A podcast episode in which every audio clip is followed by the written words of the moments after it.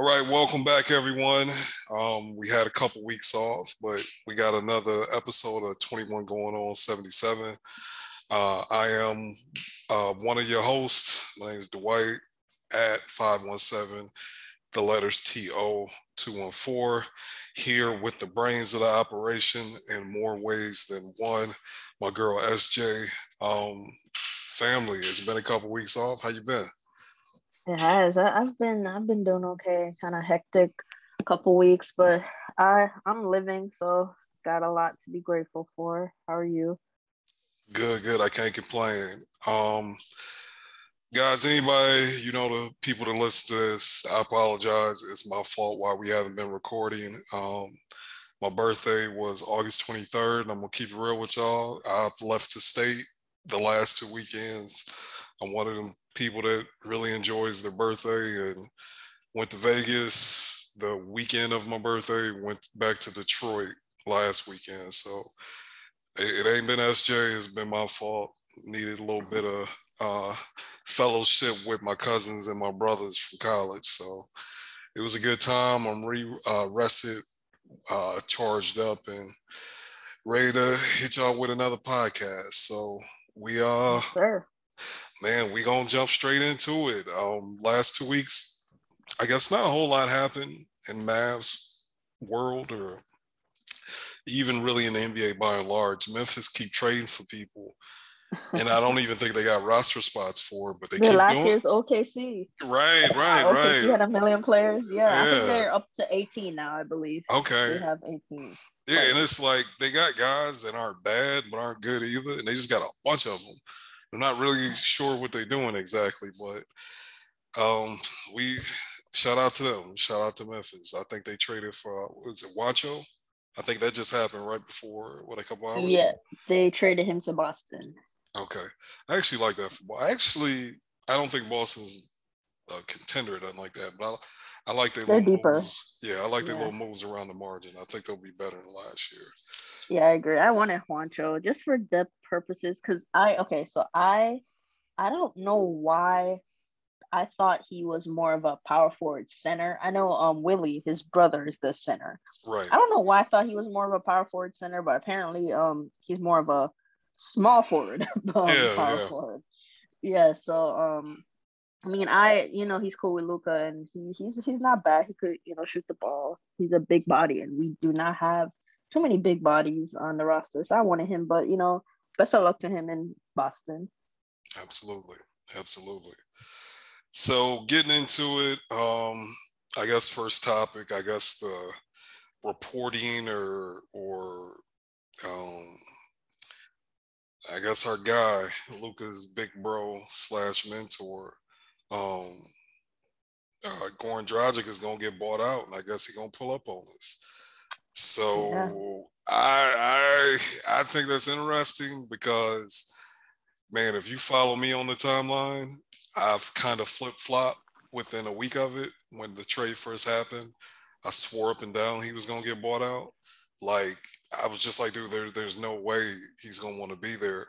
Then as the you know, he flat out said he didn't want to be there. I'm like, yeah, they're gonna buy him out. But then I thought about it. I'm like, man, you know, Masai usually go for Dolo, and you could pair him up. He makes 19 million with OG and like a couple firsts. It's like, or even if you really going for the gusto, you pair Goran's contract up with OG and Scottie Barnes, and like, who ain't you getting that's available?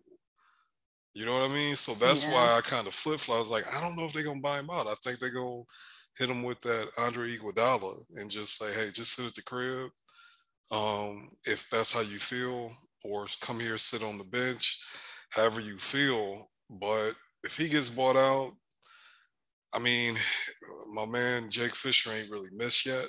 Well, yeah. He, so it's almost like I, I don't know. I don't want to get too excited because good things don't happen for us like this. but if he comes, man, I think that's a W. I'll be I'll be happy about it. What do you think? So I I think I'm with you on the fact that uh, it's it's we're all just you know guessing here, and um, the fact that buy like the buyout, it makes a lot of sense from our perspective as you know fans of the Mavericks because we want him to get bought out. You know, I think most of us would rather him get bought out and sign on a minimum than us trading, you know, actual assets for him. But right. from Toronto Toronto's perspective, I, I've seen like on the tweet, I've seen Toronto fans are they're actually upset. You know, if he get bought out, they want to get something for him, even if it's not, you know, a myriad of young players. They want at least something, even if it's like a second round pick or something. And I get that, but at the same time, they just picked up Svi Mykhailiuk. That's another guard, guard, you know, guard small forward. They have Malachi Flynn. They have VanVleet. So I think they have like he's there as a vet, not necessarily to eat heavy minutes, especially if Toronto is going to lean in on the rebuild. But like you said, they Dragic's contract can be used for salary matching purposes, and we heard that Simmons he was being tied to the Raptors as a part of a trade, and we'll talk a bit more about Ben Simmons later on. But that's that's someone who I could see Dragic, his contract, you know, obviously plus other pieces getting flipped for.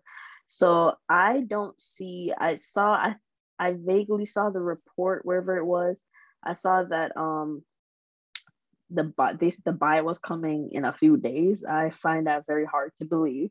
Yeah. I, I don't think if if it, if a buyout happens, I don't see it happening until like closer to you know training camp etc. I, I don't see it happening happening like in a couple days. That I don't think I buy.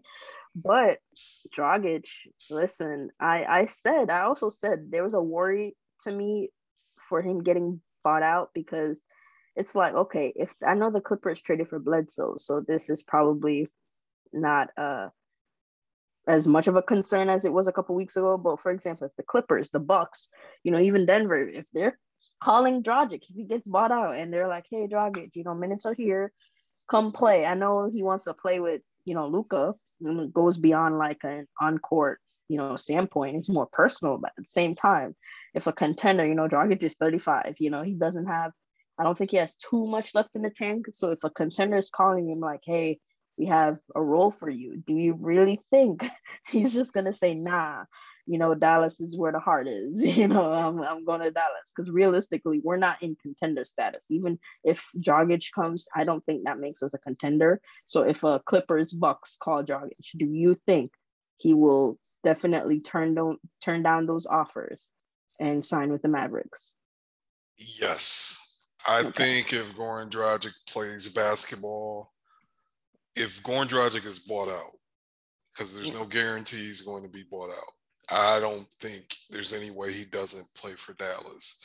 Uh, the reason why I say it is you look at you, you look at like the Bucks, you look at like say um, any of the LA teams, like they're not contender. Like there's nowhere he could go outside of Brooklyn where I feel like he it's a quote unquote guaranteed championship because I don't think he's going to LA. I, well, the Lakers. Let me be clear. So I, I think if Brooklyn calls, maybe maybe they could pull him, but I don't know if he rock with them dudes like that. You know, so yeah. and I, I just look at it outside of Brooklyn, where else can he go to where it's really, you know, like I don't think he's going to Denver. I don't. I don't yeah. think he's going anywhere where he has to play like 30 minutes to make that team a contender a night. Does that make sense? Oh yeah, yeah, definitely. And and I, I I think he's if he is bought out, like bro, I'll be stunned if he doesn't go to Dallas. Like I'm not super Mr. Negative about dudes not wanting to play here, but if Buddy get bought out and like go somewhere else, like man, we got to move the team. Like that. That's Luka's guy. That's not us as fans wanting him to play. That's really his man's. And the dude is literally I quoted saying he want to go to Dallas. Like I don't, fam. I, I'm I'm old. You know, I've been a fan for a while. Hearing a player under contract with another NBA team say the words, "I want to come to Dallas." It was in Slovenian, so maybe the translation wasn't 100, percent but like, dog, that ain't that's not something that happens. So if he ends up somewhere else, I'll be stunned. Um, I hope it happens. I I feel pretty strongly about Dragic. I, I feel like um to I feel like the fan base kind of underrating him somehow. And I can't figure yeah. out why, because like Buddy was like his I'm just gonna say it. Like last time, him and Kyle Lowry won the playoffs at the same time. He was just as good, if not better, and they're the same age. So I, I do think Kyle Lowry is overall a better player right now, but it won't shock me at all if Goran Dragic, wherever he plays next year, is 85 to 90 percent as good as Kyle Lowry. Won't shock me at all. Remove um, being Luka's friend, remove all that ancillary bullshit and just pure basketball effectiveness. It won't shock me if if Goran is is a really really good player. Yeah, I I would agree. I feel like what from what I've seen, the main concern is his health. And yeah, he's older. He's had injuries, you know, even in the bubble during that great run, you know, yeah. it was ended with an injury, you know. Yep. And last year, injuries pretty much plagued him to the point where he was, I would say, a bit unrecognizable. You know, that's not the Dragic we're used to, even in his old age. So I think, you know, right now there's no report of him being hurt. Um, the reason why he didn't play, you know, in the Olympics with Slovenia is because he retired from um, international competition. So it's it wasn't an injury from an injury standpoint. But I think if he's healthy, and I feel like for a lot of I hate that. I mean, it's the nature of the sport, but at the same time, I feel like a lot of Mavericks players, there there's that tag, you know, if they're healthy, and that's a bit worrying. But at the same time, there is a role for Dragic here. Like it's it's clear as day. You know, when the news broke, everyone knows what he's going to come here to do, be a secondary ball handler. And that that doesn't necessarily mean he's starting next to Luka, because I would assume he's coming off the bench. Like if he comes here, he'll be a bench guard next to Brunson. Mm-hmm. And that's fine. Obviously, you know, he'll play with Luka in different lineups. But um I think I think he would to answer my own question, yes, I do think he may be able to pass pass on the offers if he gets offers from con- different contenders if he gets bought out because of hey there's a clear role for him here and it's not a role where he's gonna he's not gonna come here playing 30 minutes off the bench that's not happening right, right. i could see him at like you know maybe 22 minutes 23 24 mm. at the max i could see him playing 25 25 minutes at the max to be honest but and that's coming off the bench, help, you know, taking a load off Luka, taking a load off Brunson. I think him next to Brunson on the bench. I have no evidence to support this claim, but I think Brunson would be so much better next to Dragic because not only was his um, playmaking burden lessened, but the fact that this is another guy that he's a dribble penetration threat. And I feel like we don't have a lot of that on the Mavs, and that's a big problem. Not only just a secondary playmaker, we have no guys that is a threat to put the ball on the floor, go in the paint, and you know maybe kick out for and swing the ball around for a decent look. We don't have guys like that. It's Luka and Brunson. They're the only two. Tim is not a dribble penetration threat. I don't think he is.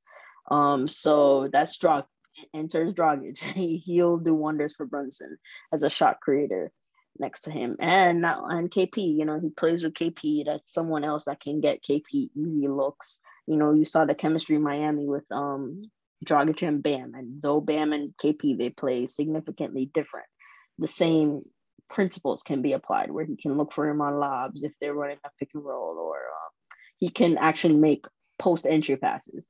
so right, um, right yeah so i think i just think it's it's just a great fit you know like you said from also from a mentor standpoint even if you put that aside and just strictly focus on basketball he helps out so many people so many guys from the bench to the starters. So i think it's a seamless fit.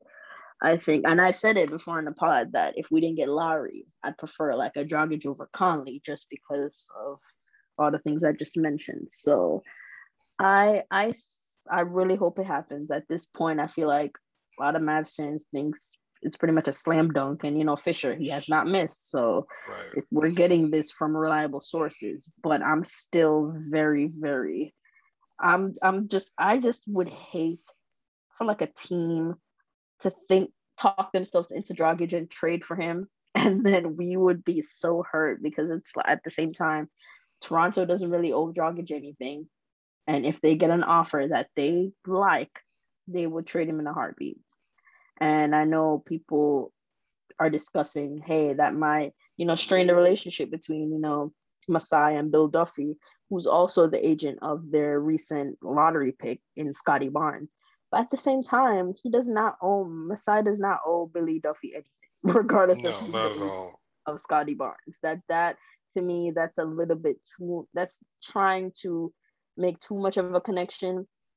At the end of the day, it's Masai's job to get if if he if he believes Dragic is an asset, it's his job to get the best, you know, package for an asset. So you you you couldn't even be too mad. It'd just be so unfortunate. So I hope Dragic, like the reports are really true, that he has no market and no team would talk themselves into getting him, and they just work on a buyout. Yeah. And he comes he comes here. So that's the hope right now. Yeah, and and I'll say this, like as far as being injury prone, like every player that made a deep run in the bubble pretty much fell off a little bit. You're or, right. a lot, or a lot You're of right. bit last year. Like all of them uh, did. If you all, if you look at the only one was Joe, the only one that didn't, the only name I could think of that really paid played heavy minutes and didn't suffer like drop off was Jokic. Yeah. He played every game. He was the yep. only one. Yeah. He was the only one. And, and and it wasn't even older guys. I'm talking just every if you were on like a Western Eastern Conference final, all the teams that made the Eastern Conference well the finals, conference finals in the bubble, basically like suffered severe injuries and yep. the players that played the bulk of the minutes in the bubble young old 25 to 35 pretty much got hurt the next year and i think yep. i like man I, I, was watching Dragic in the bubble Dragic can still even what he was last year he can still go. I I I really think Mavs fans are underrating him, and he can. I think he'll be a six man of the year candidate if he's if he's healthy and comes here. I firmly believe he'll be in the race. Yeah, and, and we're talking about, you know, you know, he. I think he's one of the few players in the league that when Luke is, you know, pouting or whining, he, Dragic a dog too. I think that mm-hmm. you know mm-hmm. he's not going. he ain't no enforcer or nothing like that. But Dragic don't play no bullshit. He gonna be in shape. He gonna hold his teammates accountable. You know, that's one thing. Like that's Jimmy Butler's guy. You know, Kyle Lowry mm-hmm. is obviously a little closer to him, and Kyle Lowry's a little better than Dragic. But anybody that gets Jimmy Butler's stamp of approval when it comes to showing up and being a dog is somebody that the Dallas Mavericks need. And then you add in, you sprinkle a little extra. Okay, this is Luka's guy. It's like, dude, we, we I'm still cool with trading for him, but if it's a buyout, it's like it's a no-brainer. Getting Goran Dragic on a buyout, even if he's just the player he was last year, would be one of the best transactions the Mavs have had in recent uh, history. Like that's just a, a yeah. slam dunk, especially the way this roster is currently constructed. Like we we need somebody. I mean, you know, hell, me and you was arguing on the timeline about Dennis Smith Jr. and like that's how down bad we were. The Mavericks yeah.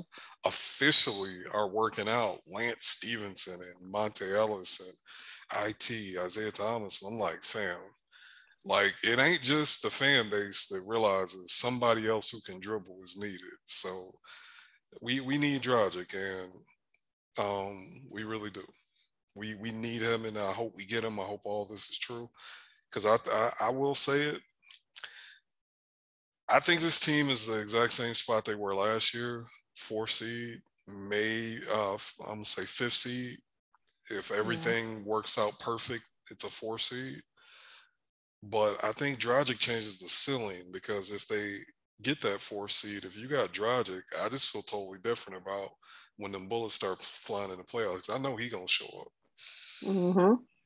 Yep, and that's another one where I I think offense won't die. you know, if Luka yeah. is sitting, Dragic can produce offense, whether that's for himself or, like I said, just dribble pen like dribble penetration is so underrated to me. Like having a guy that's just able to put pressure on the rim. I feel like that's just so underrated. Like that was a big problem for the Clippers. Like I would say last year, everyone thought, oh, they needed a point guard, they needed a point guard. Yes and no, they really needed a guard that could put pressure on the rim. They were a jump shooting team. Yeah. And, you know, so I think just having a guy that put pressures on the put pressure on the rim and to the point where the defense is worried about them and now looks get easier. You can kick the ball out for easier looks. I think just having a guy like that, the the ceiling, like you mentioned, yes, it's a lot higher. Don't know what he does necessarily for your floor. I think he does raise it a little bit, but definitely for ceiling, he definitely raises the ceiling. So yeah, we'll have to see. Fingers crossed. Yeah, I look at it as if like uh, the the what I keep going back to is uh, that Indiana game when Luka didn't play and we literally couldn't get the ball up the court.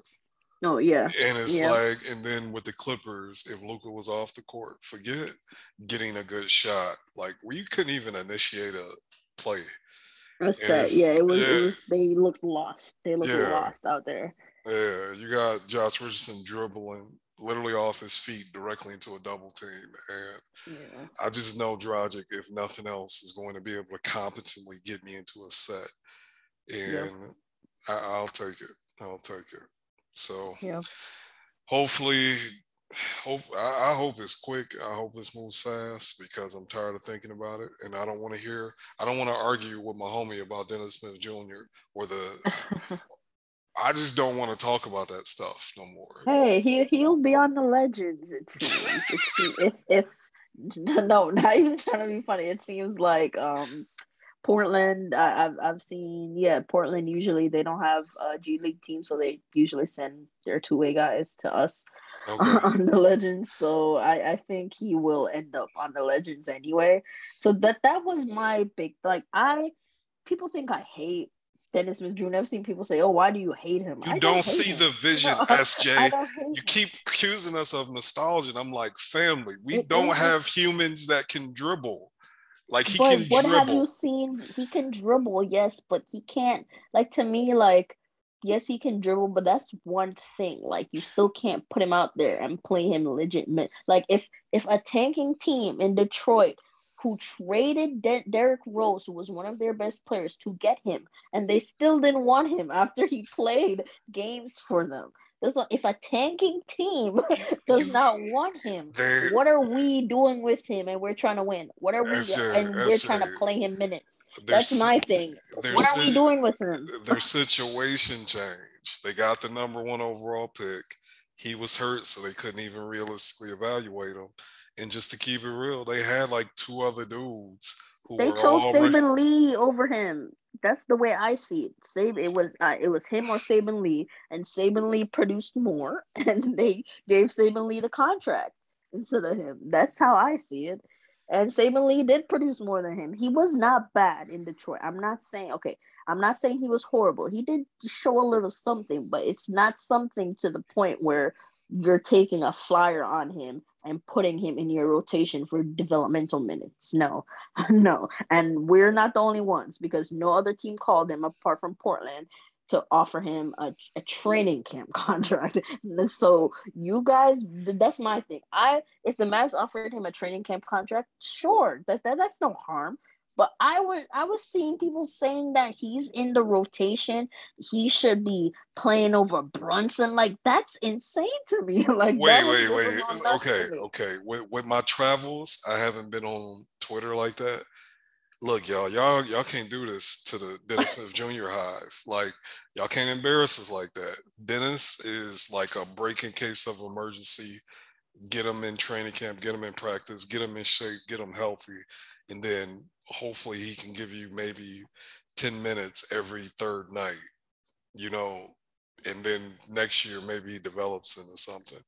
But if you think he playing over Jalen Brunson, come on, y'all, be better. Yes, be that better. that that be was better. the argument that he Oof. that we know what Brunson is, and Dennis Smith could probably, you know, do a better job. and that was the argument. So that's why I'm like, I don't get it. The argument was to play him in the rotation. That was that was what I was pushing back against. I, that that was my pushback. That he cannot, he's not a part of a 10 man rotation on the Mavericks. That was my argument. And the argument that was being presented to me was that yes, he should, and he could do a better job.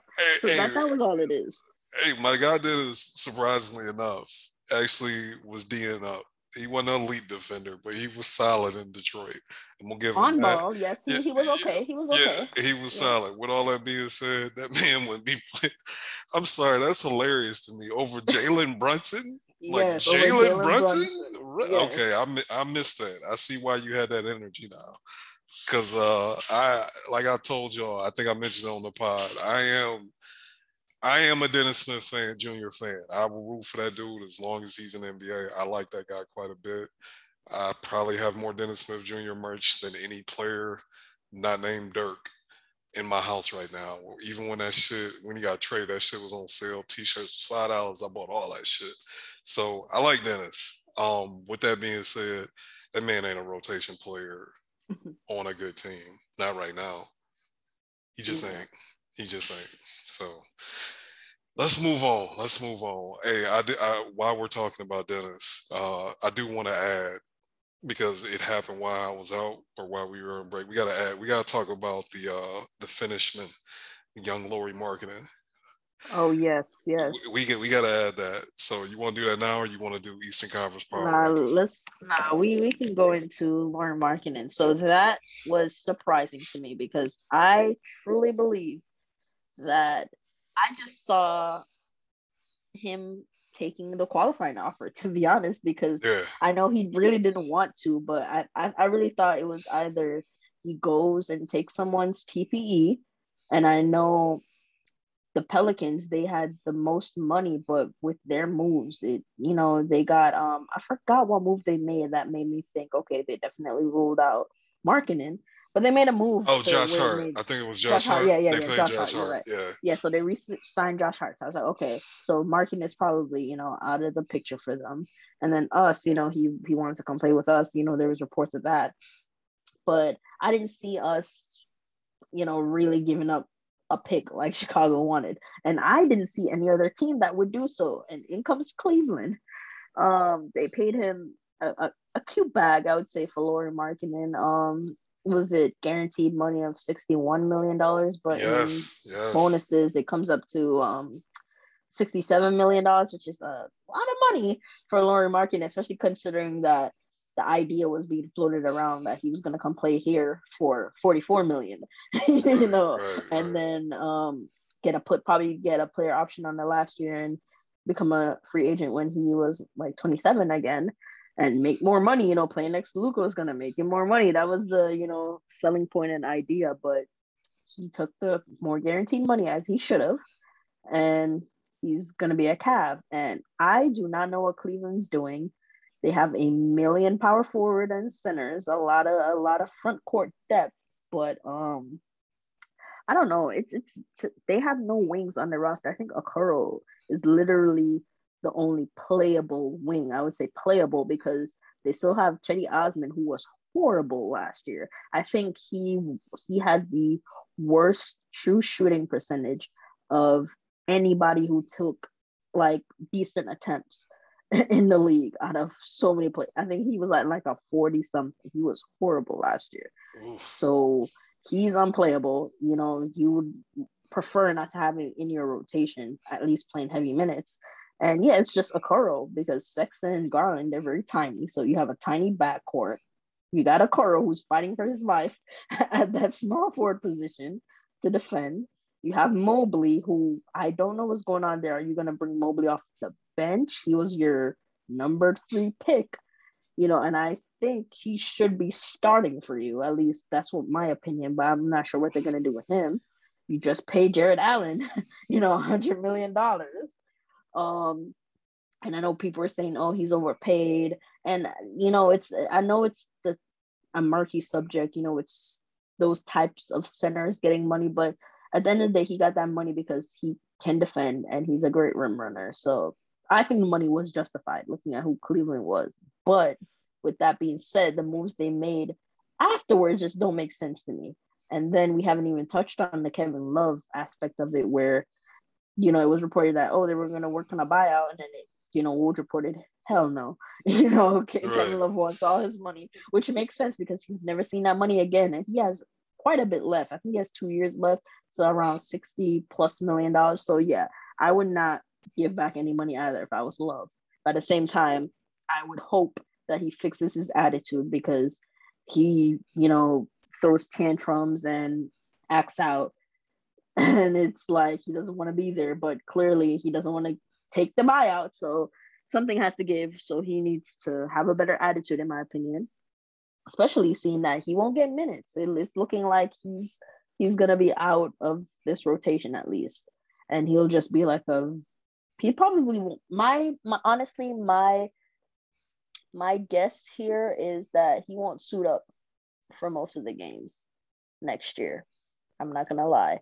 That that might be a hot take a little bit because they're paying him so much money, but I, I don't think he even suits up because like you have all those you, you know you have Lauri, you have Mobley, um you even have Lamar Stevens who I would say is someone they gave a multi-year deal to develop. So I would I would even consider playing him over Love at this point, especially since Cleveland. I know they're trying to be good, but they're just not. Their pieces don't make sense to me. So yeah, the Cavs, I do not know what they're doing. I pray for Mobley. Um, it looks my hot take with the Cavs is Sexton's gone by the trade deadline. Oh wow. Yeah, I don't think with the money, there's a lot of money tied into that team now with you know the Lauri contract, the Jarrett Allen contract. I think they're I think they like Garland over Sexton. You know the fact that they're sh- shopping Sexton and the fact that you don't have to pay Garland yet. So um, I think because Sexton is gonna be looking for a max, especially if he, you know, has a season similar to last year and he stays relatively healthy. He's gonna demand a max, and it would be justifiable because he's producing. It's not like he's not producing; he is producing. So yeah. I I don't think they're gonna afford to pay him and still be bad. you know what I mean? They're still gonna yeah. be bad. So I do think Sexton is gonna be gone. A team who who wants to pay him, someone's gonna trade for his bird rights. I think that's my hot take. He's gone by the trade deadline. Yeah, I whew, that that Cleveland situation is weird because like if if they pay um if they pay Sexton, you add up Sexton, Lauri, and next year, I guess, dude, I don't think Kevin Love. I think it, it, could just be negotiating, but Kevin Love say no discounts. I have won my ring. I've made my All Star teams. I want every check I can get. I want every cent. And uh, maybe they just pay him to go home. Maybe they stretch him. But if you get to adding up Kevin Love plus Sexton plus Lauri plus uh, Allen. Like, dude, that's that's funny. That's like a top ten payroll for one of the worst exactly. teams in the NBA. And yeah. this is still this is still a business. And um, not to get back on the Dragic topic, but the only way, like, I think last time I looked at it, Toronto uh, with Dragic on the books at his full salary you know, it's it's a rather it's a high payroll, and Pascal ain't playing the first month, and if that that's at the earliest, he's not he's missing the first month. So it's kind of the same thing. You can't have a high payroll for a bad team. So that might be hell, maybe Dragic to least 10 million on the on the table. And that $10 million is the difference between that team turning a profit or not. And coming off a pandemic, keep in mind Toronto played no home games whatsoever last year. They had to pay staff, players, coaches to be in Tampa for a whole year and didn't get any income to offset it. And there's no guarantee. Uh, I, I, hate to admit this, but I've been like monitoring their uh, arena situation to see when they can have fans, to see, you know, because like they may, if drug leave even five to ten million dollars, that's the difference between turning a profit for an NBA team, and this is still a business. So as it pertains to the topic at hand, like it's kind of the same thing with Cleveland. Like, bro, you can't have that high of a payroll unless you got a really good chance of making a deep playoff run because you exactly. this, this, is a business. You got to make money. These teams are here to make money, and a lot of uh, Raptors fans and even Cavs fans, they don't realize. Like I've seen a lot of the Toronto fans are so passionate that he won't get bought out. I'm like, bro, he leave ten million dollars on the table, and don't let him leave more than that. Yeah, he's getting bought out. He's gone. He's gone. Yeah. And Cleveland just can't afford to pay all those dudes to be a bad team. So yeah. that, that that Lauri situation is so weird. I was thinking when I first heard it, I was like, okay, it'll be like a three-year deal with a team option after year three. And it's like, okay, that's cool, you know, 15 per year, but like, nah, family, that uh he's guaranteed 61 million dollars yeah. over four years that's a four year deal. I don't think there's no opt outs. It's just they nope. can they don't have to pay him uh six million in that last year. And I'm like, no, that's y'all. I, I, like Lauri. I to to bring it back to the Mavs. One of my biggest arguments for why I'm driving Maxey to the airport. Yes, he's not a shot creator, but if I throw it to him and he's open at the three point line or in the mid range 10 to 12 times a game, he's going to produce 10 points a game at least efficiently, even if he can't dribble. I know we need a uh, someone who can create, but my big thing for Lauri on the Mavs is dog, even our guys who are just shooters and just role players, you can't reliably throw it to them and they're gonna make the shot. Like mm-hmm. that's proven. Like I think Lauri Markkanen's career average is like 14, 15 points a game. Dog, I think you got KP, you got Luka, I think Jalen, and then Tim. That's it. That is it. Those are the only four players on the roster whose career averages are over 10 points a game. And you know, I, have been I've been joking on the timeline calling it three and a half because you know how reliable is KP, right? So yeah. that that was my thing with Lauri is like we just need human beings who can score points if you throw them the ball and tell them to shoot it. And that was my thing. I get he wasn't a good defensive fit. I actually would argue that he can move his feet surprisingly well. That dude just I don't know. He plays pick and roll defense like he's never played basketball. It's the weirdest thing I've ever seen for a guy mm-hmm. that's in his fourth year in the league. Like he's bad at that, but he can move his feet. If you just switch all switch everything, I get maybe. But I, I just don't know what Cleveland's doing because as much as I advocated for Lauri on the Mavs, that shit makes no sense to me. Like, yeah, I, I, what's the best case scenario for that? That's what I just keep coming back to. He can't play with Jarrett Allen and Evan Mobley. Nope. Yeah, no, I think I I I'm assuming they're bringing him off the bench because I just can't. Like, are you really bringing Mobley off the bench? You know what I mean? And I think, and I, I mean, you, uh, they even got Ricky Rubio. I even forgot they got Ricky Rubio, so that's another. He is a decent bag too. I think he's getting paid seventeen million dollars in his life. I mean, that's an expiring contract, but still, like, they have a lot of money tied up, and I mean, I could see them you know, I could see Mobley off the bench or Rubio, I guess that because that's gonna be an actual guard that can get him the ball. Because honestly, no shade to um Sexton. And I mean Garland is a willing passer, but you know, I, I don't know how much Mobley's gonna get opportunities to be involved in the offense because those guards are so, you know, ball dominant. Um, so I can see them bringing him off the bench, but it's like I don't I don't know, man. I don't know what they're doing. I, I think Sexton's gone. I do. I, I don't think like they're in they're gonna they're approaching Timberwolves territory where their payroll is just so high and they stink so bad where it's just not even justifiable. No, really, like the, the yeah. payroll makes no goddamn sense. I know. I know. And I know they'll be better this this season. I'm anticipating will, will, them to be better. Okay. Will they? I'm anticipating. Okay, I'm anticipating. Okay, okay, by how much? By how much? Because okay, here's the thing. By how much I don't know, but I can say for sure they will win more games than they did last year if the if you, you know KAT's still healthy because I think uh, they were bad last year, but I feel like a piece that's been missing is that they were injured at the same. Time. KAT missed a ton of games, you know, between COVID and his, I think wrist injury. He broke his wrist or something like that, and then D'Lo missed another good handful of games. You know what I'm saying? So they they were injured. They were injured, and then Anthony Edwards, he was pretty bad. You know, the first half of the season, then he came into his own. So I think with all those circumstances, I get why they lost so many games last year. So I can say for a fact that they will win more games, but to your point, I don't know. I I can see them where I predict is that they'll be fighting for a play-in spot. Gotcha. Gotcha. They'll be in that mix.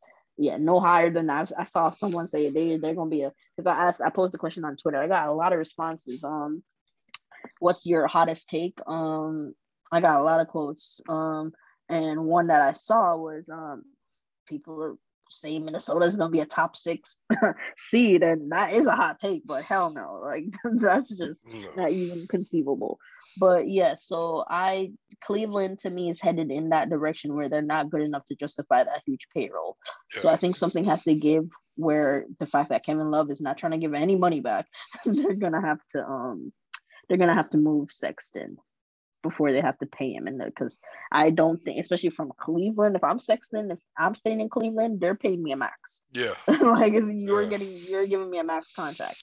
Not, not um, only so, not only yeah. are you paying me the max, I'm not like adjusting my game to accommodate shit because I need exactly. these stats to get this bag. So exactly. y'all can trade me if y'all want to, but I'm playing how I've been playing. Kevin Love can cry all he wants to.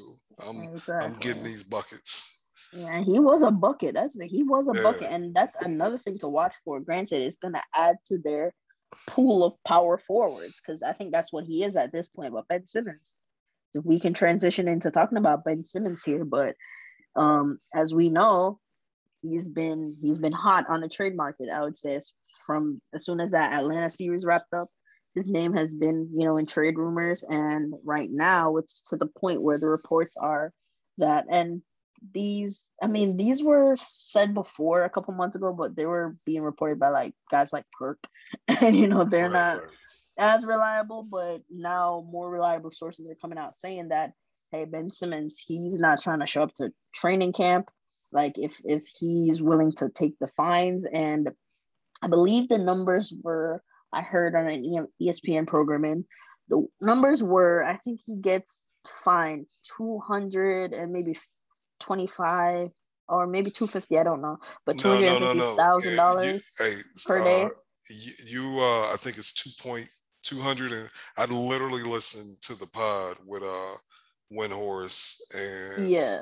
I i shit you not right before we got on. So yeah it's two 206 60. Six, okay. 260, I'm sorry. So okay. 60, I guess during yeah. training camp, NBA teams yeah. work six days a week. So it's yes, like yes. one point one million. Yeah. Yeah, uh, yeah. For for every week he misses. For but every week, yeah. He doesn't get paid until November 15th.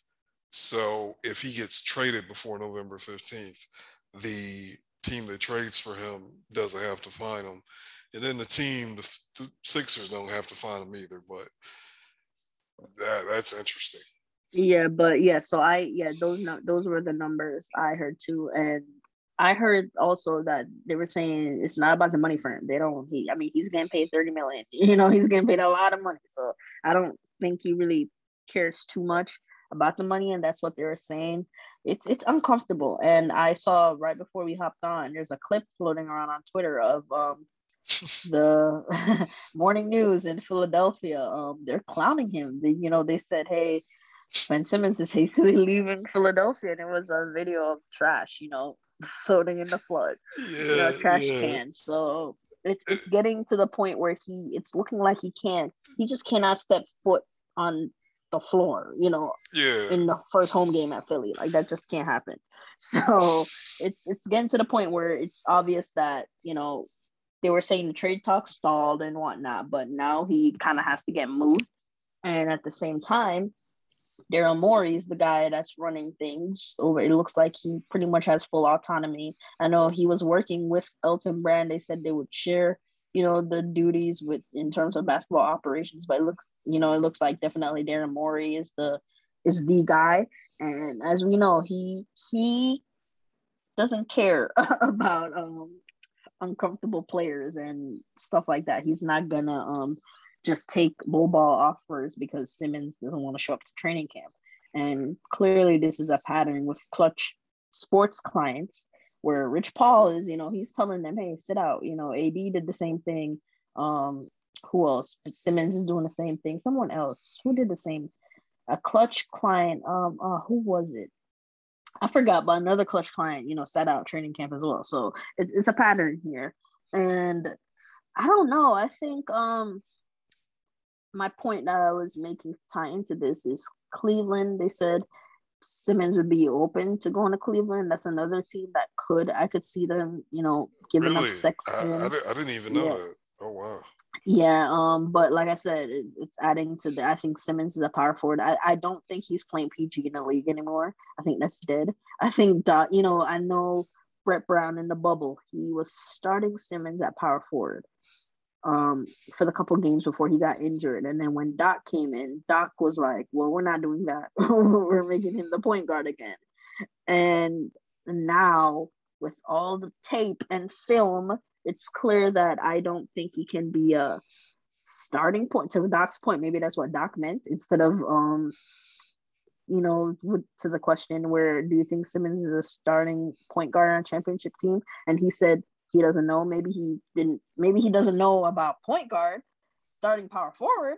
Sure, right, right. could he? You know, starting. You know, small forward. Sure, but um, yeah, I think he's a power forward at this point. So um, I think whichever team's trading for him should have that, you know, in mind. That's why I think the Timberwolves are such a good fit because they need a. I don't think they have a power forward, uh, a legit power forward on their roster they haven't re-signed Vanderbilt, Jared Vanderbilt yet, and he just might take the qualifying offer um, to come back. But yeah, they I've read the Athletic has been reporting that they haven't been too immersed in the power forward market because they're kind of waiting on Simmons, and they're the most aggressive team in the, with a Simmons offer. But Philly, I, I don't know, Morey, he doesn't seem like he wants D'Lo Beasley.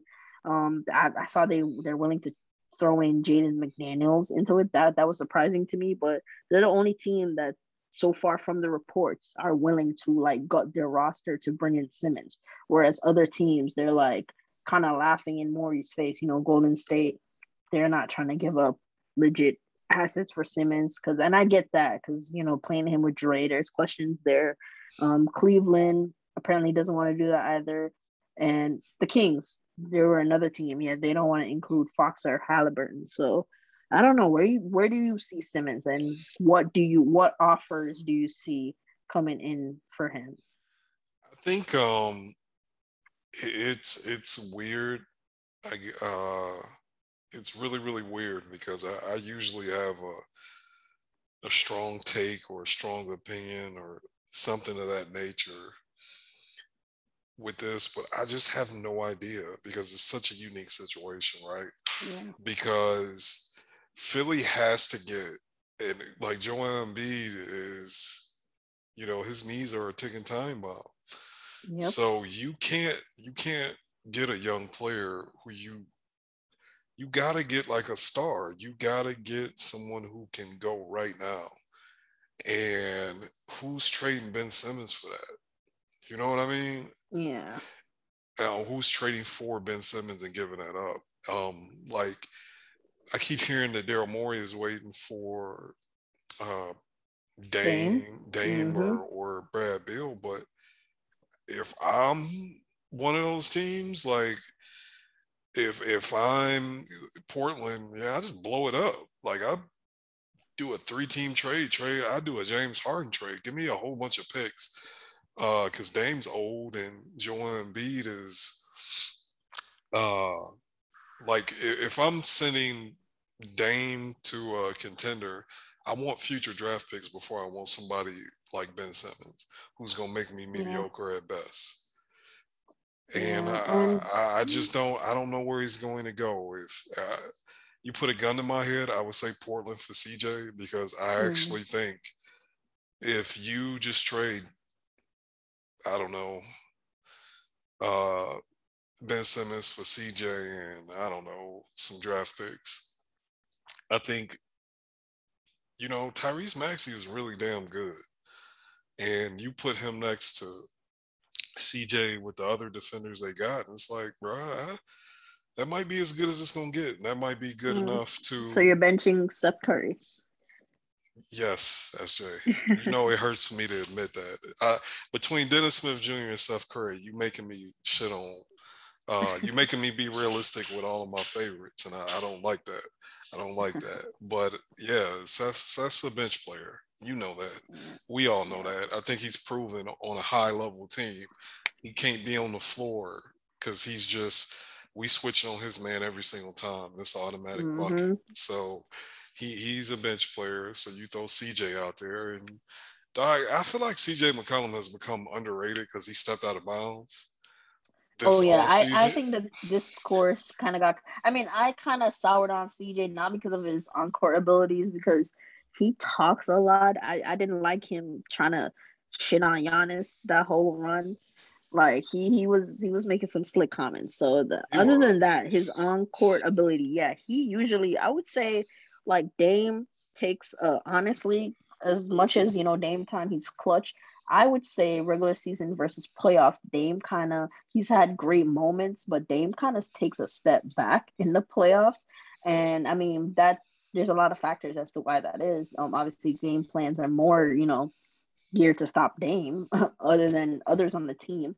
So, but his efficiency does, you know, go down in the playoffs. Whereas CJ, he steps up in the playoffs and he's had fantastic series, you know, um, in the playoffs for Portland. So yes, I do agree with that. He's a he's a bit underrated at this point. Yeah, when they when they made that Western Conference Finals run, I feel like everybody like got hit with the Men in Black you forget this happened. Like CJ was cooking. He put teams away. Like it was him. Dame was tired. He was deferring to CJ. Uh, I think was it Denver? I think it was Denver. Who, yeah, who yeah, the game seven, 37 yeah, points. Yeah, game, yeah. yeah, like oh, that was CJ. I mean, and it wasn't it, was CJ. it wasn't I was being set up. It was clear the floor out.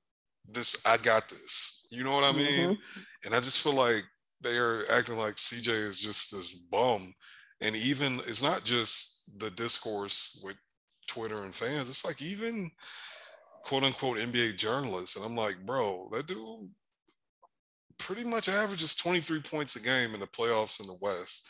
He's not a great defender, but you he ain't Seth Curry. You know what I'm yeah. saying? And he can get his own shot. We know that. We know that. That's not our it's not a projection. And maybe the yeah. upside isn't great, but Shit, they would have beat Atlanta if they had CJ instead of Ben Simmons. Hundred percent, yeah. And to me, yeah, to your point, I agree with the, the. Here's why Philly's in such a weird spot too. Like it's not like like you said, they have to get players that help them win now because that's Joel Embiid's timeline. So it's not like the reverse where they have a young guy and they're trading like an older vet, you know, to maximize their young guy and picks will be fine because you know obviously you're working on a future timeline. No it's the opposite. They're working on a win now and you're trading a young player that is not helping you really win now and that's the thing. Ben's a great floor raiser ceiling raiser no and that kind of I got into a whole floor raiser versus ceiling raiser argument. Maybe we can talk about that on the next pod. But um yeah. ben's a great floor raiser so in the regular season he's fine. That's not the problem. First round series you know as long as you know he's good in first round series, but it's when second round, you know, beyond that, he he can't um really produce. So they can't look even look for a package with a million picks unless they're flipping those right after. you know, unless it's it's it's um turning into like a multi-team trade where they're moving those picks to like another team and they're getting that win now player. So um if they for example if they got like Golden State's package with like, you know, Wiseman and all those young guys and picks, they could probably I would think they would flip those, you know, immediately flip um four more win now pieces.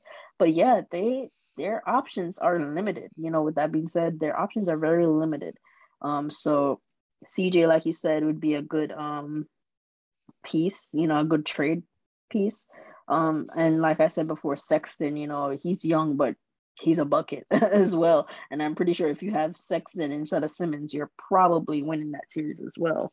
Uh, um, Sexton D's up too. Like he's exactly. he's kind of honestly he been out there trying to get his stats, but he's shown capability. I think you put. I like Sexton. I, I, I like him too. I do like him. I feel like because he's in Cleveland, there's been this narrative about what he is or whatever, and it's like Sexton's a dog. He D's up. He wants to win. I don't think he.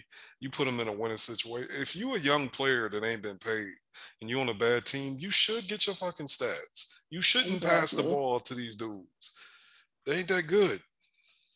Exactly. Exactly. So yeah, I do. So I I'm just very interested in where this is gonna go because I think Morey fumbled the bag by not trading Simmons on um, draft night, and he's a big reason as to why the conversation stalled. Because remember, the early reports were multiple, a lot of teams were interested in Simmons. Like, yeah. so I'm sure he got a loads of offers, but because he was so adamant with keeping the asking price so high, it kind of became ridiculous because you're like, okay, Ben Simmons, yes, he's a good player, but he's not the type of player because he's not a, um, a great ceiling raiser. He's not the type of player where you gut your roster for or you kind of mortgage your future for because he's not a ceiling raiser.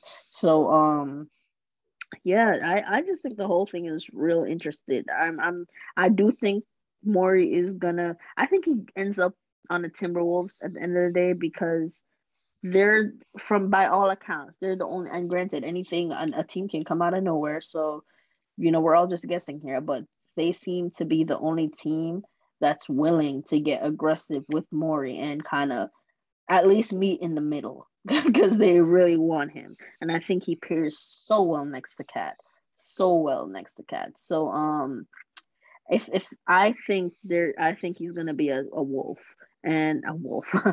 but um, I don't know why I said that, but yeah, that I mean, it's it's tough. It's so tough. It's so tough. Yeah, I uh, I would I would as a lover of the game of basketball, I would really love to see Ben Simmons and KAT link up because that's like literally a match made in yeah. heaven. Um, that is, man, it's like you designed two people to play to each other that with their strengths and their weaknesses. That would just be. And they're friends. Oh, I didn't. I didn't know that. I didn't know that. Yeah, so, because a concern was, oh, are they really gonna trade D'Lo when they traded for KAT's friend? You know, the whole friend aspect. But he's he's friends with um Simmons too, so it's like.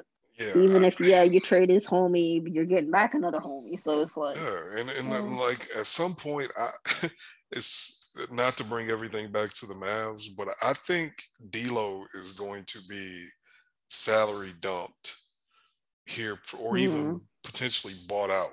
Like I think that's how far he's mm. fallen if he don't show something next year. Cause like he let's be honest, I, I was I remember that that the summer of was that 2019.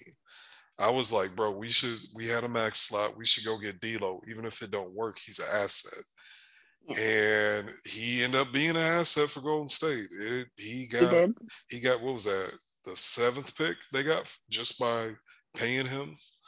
Yeah, and, they got the seventh pick and Wiggins. Yeah, and Wiggins, and it's like that they executed my plan, even though he's not that good of a player. And uh, but man, I just think he ha- he's not only he's been mid and he's not been healthy. And it's like, bro, mm-hmm. I, I, just don't see. I just don't see how much longer he's gonna work. And I know him and uh, KAT are really tight, but the cat trying to win. We we've seen friends go separate ways. I don't, you know, and I think it's about that time. I, yeah, I, I think, think so D- I think D'Lo was out of there. Maybe D'Lo could fit in um Philly, but I wouldn't trade I don't know. I mean, you got to trade Ben Simmons, but you got to give me something good. If it's Ben Simmons for D'Angelo Russell if I'm Philly. It got to be like. Oh, Beasley know. probably got to be in there too. Yeah, but Beasley with his he's a good player, but with his off the court shit, like those are still two. Those is the stress of an asset as Ben Simmons is those two players are actually more distressed in my opinion. So yeah, you may that's have, probably why they're throwing in McDaniels. I really didn't think he'd be thrown in, but he's a good young piece. I thought they were gonna try yeah. to hold on to. Yeah, you you probably probably the sweetener. Yeah, you probably even got a. That's the thing. Minnesota can't trade anymore first, but then at the same time, shit, man. If you put uh, Ben Simmons and KAT together, I think that's a playoff team with Anthony. I do too. Just with league average to slightly below league average guards, and Ben Simmons and KAT and uh, Jesus Christ, I can't believe I'm forgetting my guy's name. Rookie of the year, or second in rookie of the year to LaMelo. My man out of yeah. Georgia. How am I? Oh, Anthony Edwards. Yeah, there we go. That is a playoff team, and yeah. um, I, I, I maybe you do trade a just make it lottery protected or top 10 protected. I, I like that. I actually like that a lot. I I think we just work this trade out. Let's go. Let's call it into league. Yeah. Yeah, I think because at the same time, they're gonna if they trade, you know, Beasley and Russell, um, I'm not even gonna include McDaniels yet, but let's say it's just them two they're trading.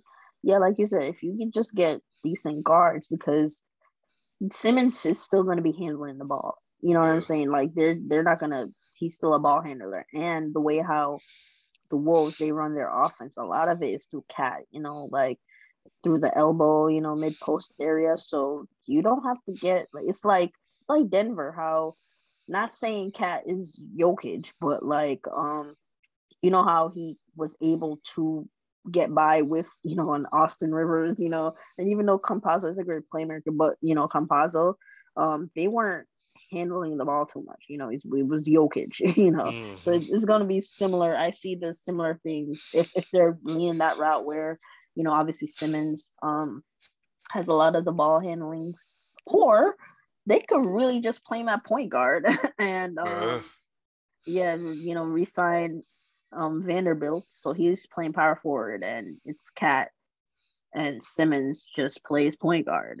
you know, so it, yeah. I think they have options there, and their team is definitely not complete because their bench. I looked at their bench. Oh my goodness, oh, yeah. the Wolves. That bench is kind of na- nasty.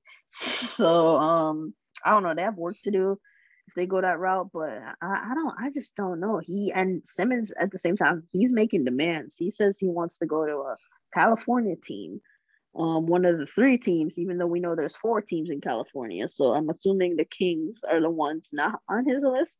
I would want to say, but um, I don't see that happening. I just think the Lakers definitely aren't training for him. You know, obviously salary cap exists, so that can't happen. The Clippers, they I, I just don't see them having assets that would move Philly. And like I said, the, the Warriors, they're not interested. Um, and the Kings, they're the only ones that make a, a bit of sense, but they're also not trying to they're they're offering Buddy Hield. That's the best they can do. you know, so um I don't know. I just don't envy Daryl Morey or the Sixers. They're they were they had, they were the number one seed last year, but so much turmoil is is just I do not envy their fan base. Yeah, I, I agree with you. I that's just rough, and you know Philly is hard on athletes, but the shit Bill Simmons, uh, Bill Simmons, the shit Ben Simmons pulled, like I've never that's fam. I don't get any level of basketball. Even little kids don't do stuff like that. Yeah, um, listen, it's it's crazy. Yeah, and I just he can't play for them. Daryl Morey got he got to get over himself. And mm-hmm. you remember how like OKC like usually doesn't buy guys out; they just usually ride it out. But they bought out Kemba. Oh, yeah. I yeah. think we're gonna start seeing that. Like I, I if Toronto buy because Toronto hasn't bought anyone out. If they buy out Goran and you know, Ben Simmons gets traded before the season starts, you're gonna see GMs having to break uh, break protocol because like I, I feel like no one's acknowledging that this pandemic has really hurt the owner's bottom line and money is important. That's why, you know, that's why I was so pissed about what the Lakers did because they didn't really add to their payroll and they got a great ass bench for five dollars. And yeah. if you even look at the moves Golden State made, like they didn't dog, they know they weren't paying that luxury tax. Same thing for Brooklyn. Like they took advantage of players wanting to play for them for the low because they couldn't really pay. They couldn't pay top of the market for those guys. It, well. Golden State actually could. They had their full mid level, and they was like, the full mid level is ten million dollars of salary, but as far as real money with the luxury tax, it's like forty million dollars. Mm-hmm. And teams, uh, this is why, not to rehash old stuff. This is why that whole uh, a contender will take will trade a first for Maxey. Well, the contenders is in the luxury tax, so Maxey's nine million dollars is really thirty million dollars for them. Yep. and nobody's doing that. That's also why I think um, Brooklyn's TPE they still have a sizable TPE, yeah. which seems so unfair, you know, because they they already have so much talent. But I think that might go unused. it's gonna cost yeah, them yeah. I, a I, shit ton of money for that. Yeah, and I don't think they're gonna really need it. You know, seeing how their team is, um, yeah, I don't think they're gonna really need it. Nope. So. And I think yeah. the way the TPE works is like, wait a minute, I just thought about it. All them dudes have did they resign already? I know. Uh, no, they KD, didn't resign. I thought they didn't K- resign Kyrie or Harden yet. Okay, but they got KD. KD did. Yeah, they got KD. They got KD. Okay, yeah. so that's the thing. Like they resigning dudes. They in like my man that owns Alibaba, I think, is their owner, but dude, you do, I don't. Oh yeah, Joe Joe. Joe Tsai. He's the Joe Tsai. He's the owner of the Liberty too.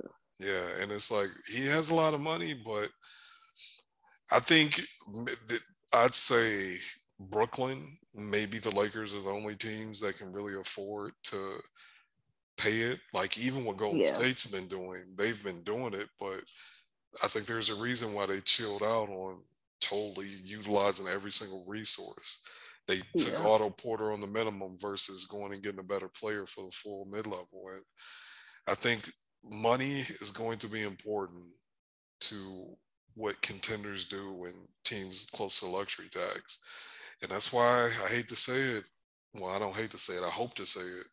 That's why I think if Goran Dragic gets bought out, if he leaves a considerable amount of money on the table, as much as Raptor fans don't want to hear it, dog, it's still a business. They can't.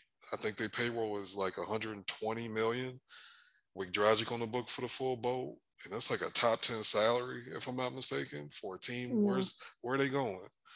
So we'll see. We'll see. Um, you want to get into uh, you want to do the power rankings real quick? Right. Yep.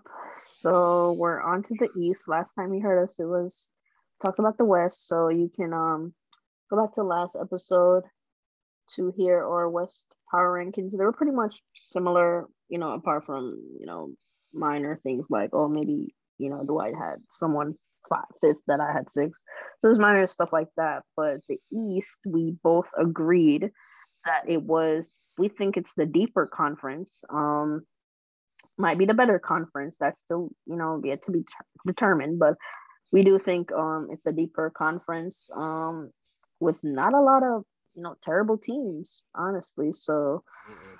Instead, we can get into it. So we can go from 15 to 11, just like the last time. So I'll start first with my 15th team, and I made this list before some moves were announced, like for example, Lauri to Cleveland and stuff like that. So, just a reminder, these are contingent. Like, so if a Ben Simmons trade happens and stuff like that, just remember this is done before those moves. So, I have the Magic at 15 you know they're they're gonna be bad. They're gonna be actually be probably horrible. Yeah. um, i think that's the plan actually. yeah that's the plan. Yeah they're gonna be horrible. Um they they have a lot of young guys a lot of young dudes. The roster construction you know pretty much makes no sense. But that's the fun of you know a rebuilding team. Shouldn't make too much sense. You just get the best young talent you can get see what you're working with, and then you make the decisions from there. But I do like, you know, the fact that they got Suggs was, you know, crazy because he was pretty much a lock for top four. So um, they lucked out with getting Suggs after they fell in the draft. Um, I do like Franz Wagner. You know, they got his brother Mo, so that's you know great connection there. Don't know why Robin Lopez is there, but you know he's there. That, that dude, that dude was getting bought out at the trade deadline. yeah, I think he's gone. Yeah, he's, he's definitely gone the trade deadline. But you know, that's a vet. That's still a vet. They they got nice pieces. If Jonathan Isaac comes back healthy, that's a defense defensive player of the year candidate. Um, if Fultz is back healthy, I, I do think they have a crazy logjam at guard. They just can't play everyone. They just right. can't play everyone. Like you know, R.J. Hampton's there. Um, Cole Anthony Cole Anthony's there, Fultz, you have Suggs. So that's already four that's eating between shooting guard and um, point guard minutes. And most of them are supposed to be point guards. So, and Terrence Ross, how could I forget Terrence Ross is still there?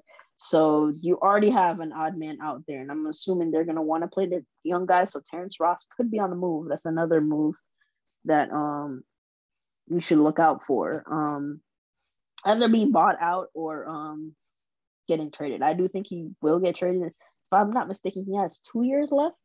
He signed a new deal back in 2019. I think it's three years. Terrence, Terrence Ross. I think he has yeah, two years left. He got two. Left. Yeah. Yes, I think he will probably get traded. Um, but yeah, they're gonna be horrible. But they have young, exciting guys. I'm excited to see what Mose does with them. You know, he gets his first shot at being a head coach. Um, so yeah, I I will be watching a good chunk of a good amount of um Magic games. Yeah, I, I agree. I because they're they're just there. There's other teams we're going to list that are bad or going to be bad, but they yeah. they a have more talent or equal amount of talent, but the pieces fit better. Yeah. So I got uh I got Orlando being in 15th. Uh, I'll take the 14th slot. I think it's going to be your Cleveland Cavaliers. Mm, um, that's interesting. I, I, just, man, I don't. I think Sexton. I think he's going to be out there gunning for his stats. Uh, the weird thing is, I've been listening to like, because I'll be candid, I don't really watch college basketball like that.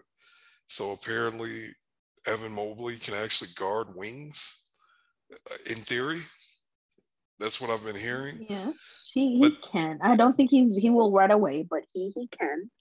That just sounds crazy to me, but I think they're gonna try it, and I just think that's gonna lead to disaster from a record hmm. standpoint. But they don't care. They, you know, mm, they, they, they. You sure about that? You sure about they don't care? you sure about they don't care? I think they do care. I think honestly, another hot take I have. Sorry to hijack your um selection. But another hot take I have is that Cleveland, you're going to see that front office being cleared out next year. Oh, oh yeah, yeah, definitely, definitely. I think they want to win. I don't think they want to be at the bottom of the conference anymore. But that that that's what I think. No, you're 100 percent right. That's probably why. it's probably why they signed, uh, which is crazy because as as much as I wanted Lauri Markkanen on the Mavs, I just don't think that should be your piece to solidify your bench when you're a horrible team, but it ain't my money. And uh yep. Dan Gilbert's an exploitative bastard anyway. He's bought most of the downtown Detroit and I don't I mean I ain't even gonna uh, change the topic and get into that. But anyway, uh yeah, I I, I think they're gonna be 14th. I just I don't mm-hmm. like the fits of their pieces if if that makes any sense. Yeah, that's fair. They have no wings, so yeah, that's fair. Yeah. Um, but for 14, I had Detroit. Um, just cause um they have a lot of young guys too, and I like their pieces how they fit a little better. And I might be a little wrong. I could with Detroit, I can see them being like their range is a little bit wide. I can see them really in the mix for a play-in spot not necessarily to get into the play-in, but you know, right around 10th, I could see them trying to get a spot um because their guys might be good together, or I can see them at the bottom of the conference. And I lean towards being at the bottom of the conference because you know, young guys, they're gonna need time. Like Cade, Cade's good. You know, we saw in summer league. You know, he's different, number one pick and all that. He's still gonna need, you know, adjustment, an adjustment period. Um, Jerami Grant, you know, he's clear he can produce, but it's not leading to wins. you know what I'm saying? So, oh, I'm sorry to say this, but wow, I'm talking about the Pistons. I'm sorry, Woj just tweeted. This is live during our pod. Brooklyn is trading center DeAndre Jordan. Um, four second round picks to Detroit for Jahlil Okafor and Sekou Doumbouya. so the Pistons are planning to buy out DeAndre Jordan. So that's that, okay. That, hey, that is hey, side side note. That's kind of that, that's kind of wild because uh bro, I don't know if you if you don't remember, like KD and Kyrie literally took a little less money just yeah. to give DeAndre that bag. And if uh, you know, I think you were a fan of uh man, dude, I'm so bad remembering names. Who was the the white dude that was the Nets coach? Oh, Kenny Atkinson. Kenny Atkinson. Me and you were big fans yeah. of that guy. Yeah. And because he had the audacity to start uh, Jarrett Allen. Jarrett Allen, yo. he that that, that led to his demise, and like, yeah, De- DeAndre is out the paint. Like, I think DeAndre might retire. I don't like DeAndre. Don't give me. I will love the game vibes. Like, it wouldn't shock me at all. Yeah, that that was that was crazy. Yeah, but uh man, I I think I lost where you were at. Yeah, sorry. Oh, you got the, you got Detroit 14, at 14. So, yeah, it was Detroit. Detroit so yeah, they just traded um they traded one of their young guys. Um I mean Jahlil J- Jahlil Okafor, he wasn't playing anyway, so that's no, whatever. The, the but they traded Sekou. Say, people like Sekou. That is weird. I did, but he wasn't people, good last year. I know, I know. But Pist- the opportunity. He was not good last year. Piston fans that I that are in my life, like my Twitter is probably 70% Mavs fans, 30% Lions fans. And because of that and my dad and just my friends from Detroit, I get a lot of Pistons overlap. And I, you know, I, I was born in Michigan. The Pistons were my first favorite team. And yeah, I thought Sekou was overrated, but he had his fans in the fan base. I thought he was. Yeah, he's a he's a project. I mean, he yeah. he's a project. He's young, isn't he? Like twenty, just like twenty. He was like the youngest in the league yeah, at one point. Yeah, like he's, he's, a young guy. He's young. He was young. He was young, and I get I it. I, I, well, I don't know what the. Uh, I don't know what the Pistons are like. Four first round, second round picks. Is, they wanted the picks. It was clearly the picks because they're buying out Jordan. So maybe they don't they have don't enough. Uh, maybe they don't have enough. I don't know. That don't make sense to me. It don't make sense. It was clearly for the picks four because they got four of them things. And granted, it's, it's, still seconds, but whatever. I mean, and Brooklyn, they saved. It's, it's about saving money for them. They saved. Yeah. I think it said forty-seven million dollars. It, it, it's so funny that we were just talking about tax and what these teams are going to do to save money, and it something happened in real time to prove us right. yeah, yeah. So wow. So there's that. So yeah, the Pistons. I mean, this move it's still slots them at um 14 for me. So um yeah, so I had them at 14. Um for my uh you can go ahead with your 13th. Uh 13th, hold on. Let me where we at? Okay, 13th. So I got um for 13th, I'm gonna go ahead and go with uh I got Orlando, then I got Cleveland, I got Detroit at 13. Oh, okay. E- even with everything that happened, I, I think the pieces fit. Outside of yeah. one piece that you were higher on, I think this dude stinks. And Ooh. I don't think he'll be in the NBA beyond his rookie contract, and that's Killian Hayes. But they oh, gotta, but, but, they gotta, I, they gotta play him. That dude yeah. stinks, SJ. This, okay, okay. That guy okay. stinks. I'm sorry. I'm okay. so sorry. I, I have watched and I've watched every NBA game I think he's ever played. I even watched the goddamn summer league, and that guy yeah. stinks. And the sooner they realize he stinks, the better the Pistons will be. But they can't because they invested such a high draft pick so recently, and yeah. he did. He was hurt, so may, maybe he'll prove me wrong. I hope he does.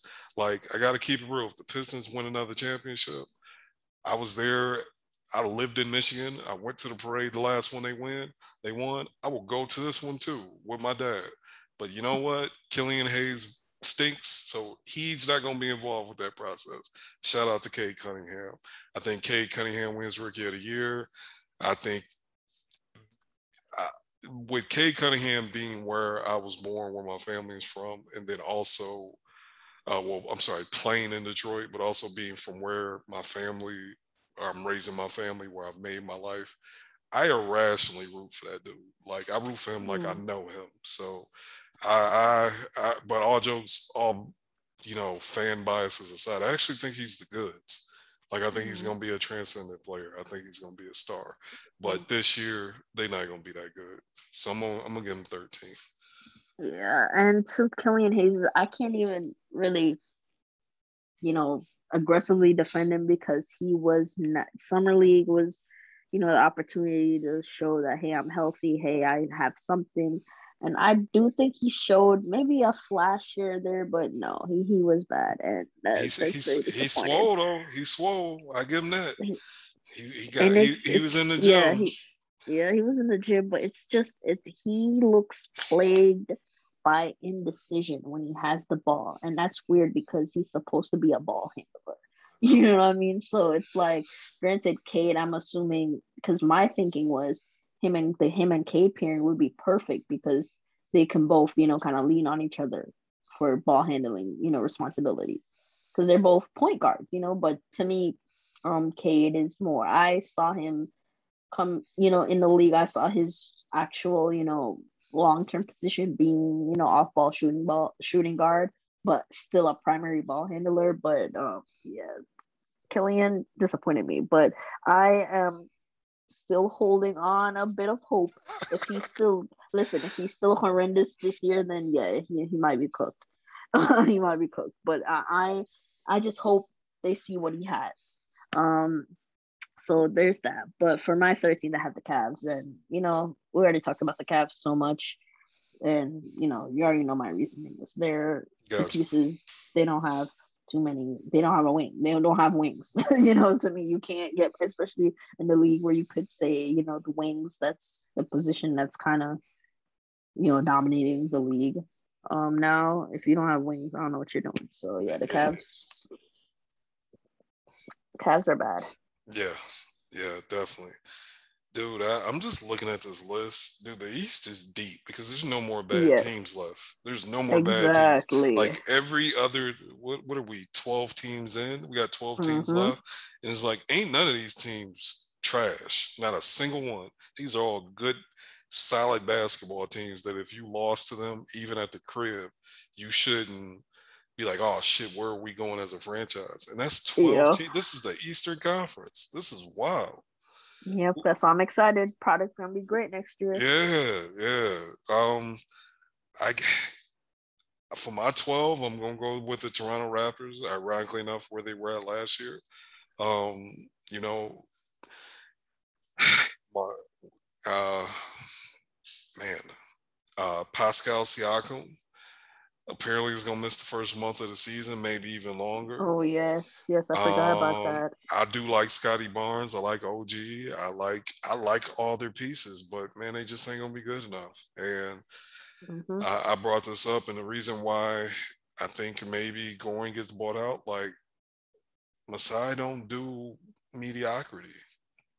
Like he he we either gonna be bad and we're gonna get a high draft pick or we're going to be a contender and I could see them getting. They don't really even have vets. I wouldn't even be shocked if they got rid of like Fred by the trade deadline and just really lean into the rebuild. I really would. I, I would, and depending because Spicy P and Nick Nurse had beef. Um, I think he, he even got suspended. I wouldn't be shocked if Spicy P and uh, Fred are gone by the trade deadline and they just go full blown rebuild. There's been a rumor that Masai has always wanted to do a full rebuild on the team. He couldn't do it in mm-hmm. Denver because he just drafted too well. And then he that was the plan apparently before the Kawhi situation popped off. Mm-hmm. So maybe this is it. it. That's what makes sense to me, but I, I don't think they're going to be good no matter what happens. Yeah, I agree with you. Um, I have them same spot as you have them 12.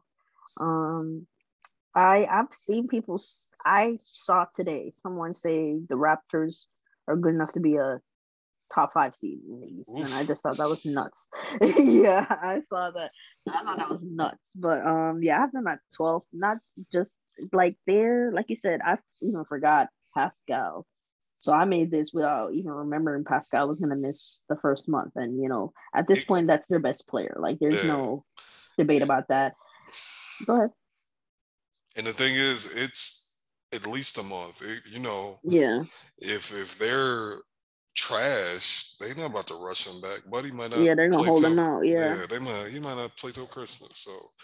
Yeah. yeah, I wouldn't even be shocked if they're worse than this. But Nick Nurse is such a good goddamn coach, mm-hmm. and they mm-hmm. draft they they draft so well that them young boys that we ain't never heard of that been in, that been with the G, they G League affiliate is gonna come in and be like solid, productive players, and they, are gonna always play defense no matter what. Yeah, yeah, definitely. So, yeah, I think um yeah, I think this is a good spot for them. Um I think they should go towards a rebuild. Um they're they're not gonna be even even if they're better than this, I see their ceiling as a play-in team, you know, fighting for a play-in spot. You know what I'm saying? I don't see them going beyond that. And um with what point I was trying to make with Pascal and everything, I I just the era of the Raptors, you know, they're kind of it's coming to an end. It's coming to an end. So Definitely. I think 12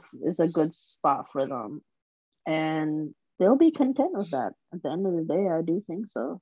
And OG, yes, that that was the point I was gonna make. OG, I have him as one of a strong contender for most improved next season. After the All Star break, I believe he was on 18 points per game on four, maybe 48 percent from the field. I think he was shooting like 43 percent from three after the All Star break. So he, he, he, was, was balling. Yeah, he was. Yeah, balling. he was hooping. So he he'll be good, but um, yeah, I yeah, I see them 12th. So what about your 11th place team? Dude, I got to go with the uh I hate to say this because it's and I I think I'm to be wrong on a lot of this, but I'm to go with the Hornets just because I do think Melo is that guy. I really do. And I think their coach is great. But man, I just don't trust Gordon Hayward. And uh, mm-hmm. I like Scary Terry. It's weird. Like Scary Terry has objectively, measurably got better every year he's been in the league. He's got more efficient. Oh, yeah. He's give counting stats efficiency. He's just got better. So I hope I'm wrong about this, but shit, man, somebody got to go here, and I'm picking them. I don't even. I won't be shocked if they mm. like. I wouldn't even be shocked if Charlotte was like the fifth seed or the sixth seed. But gun to my head, this is where I'm gonna put them as of right now.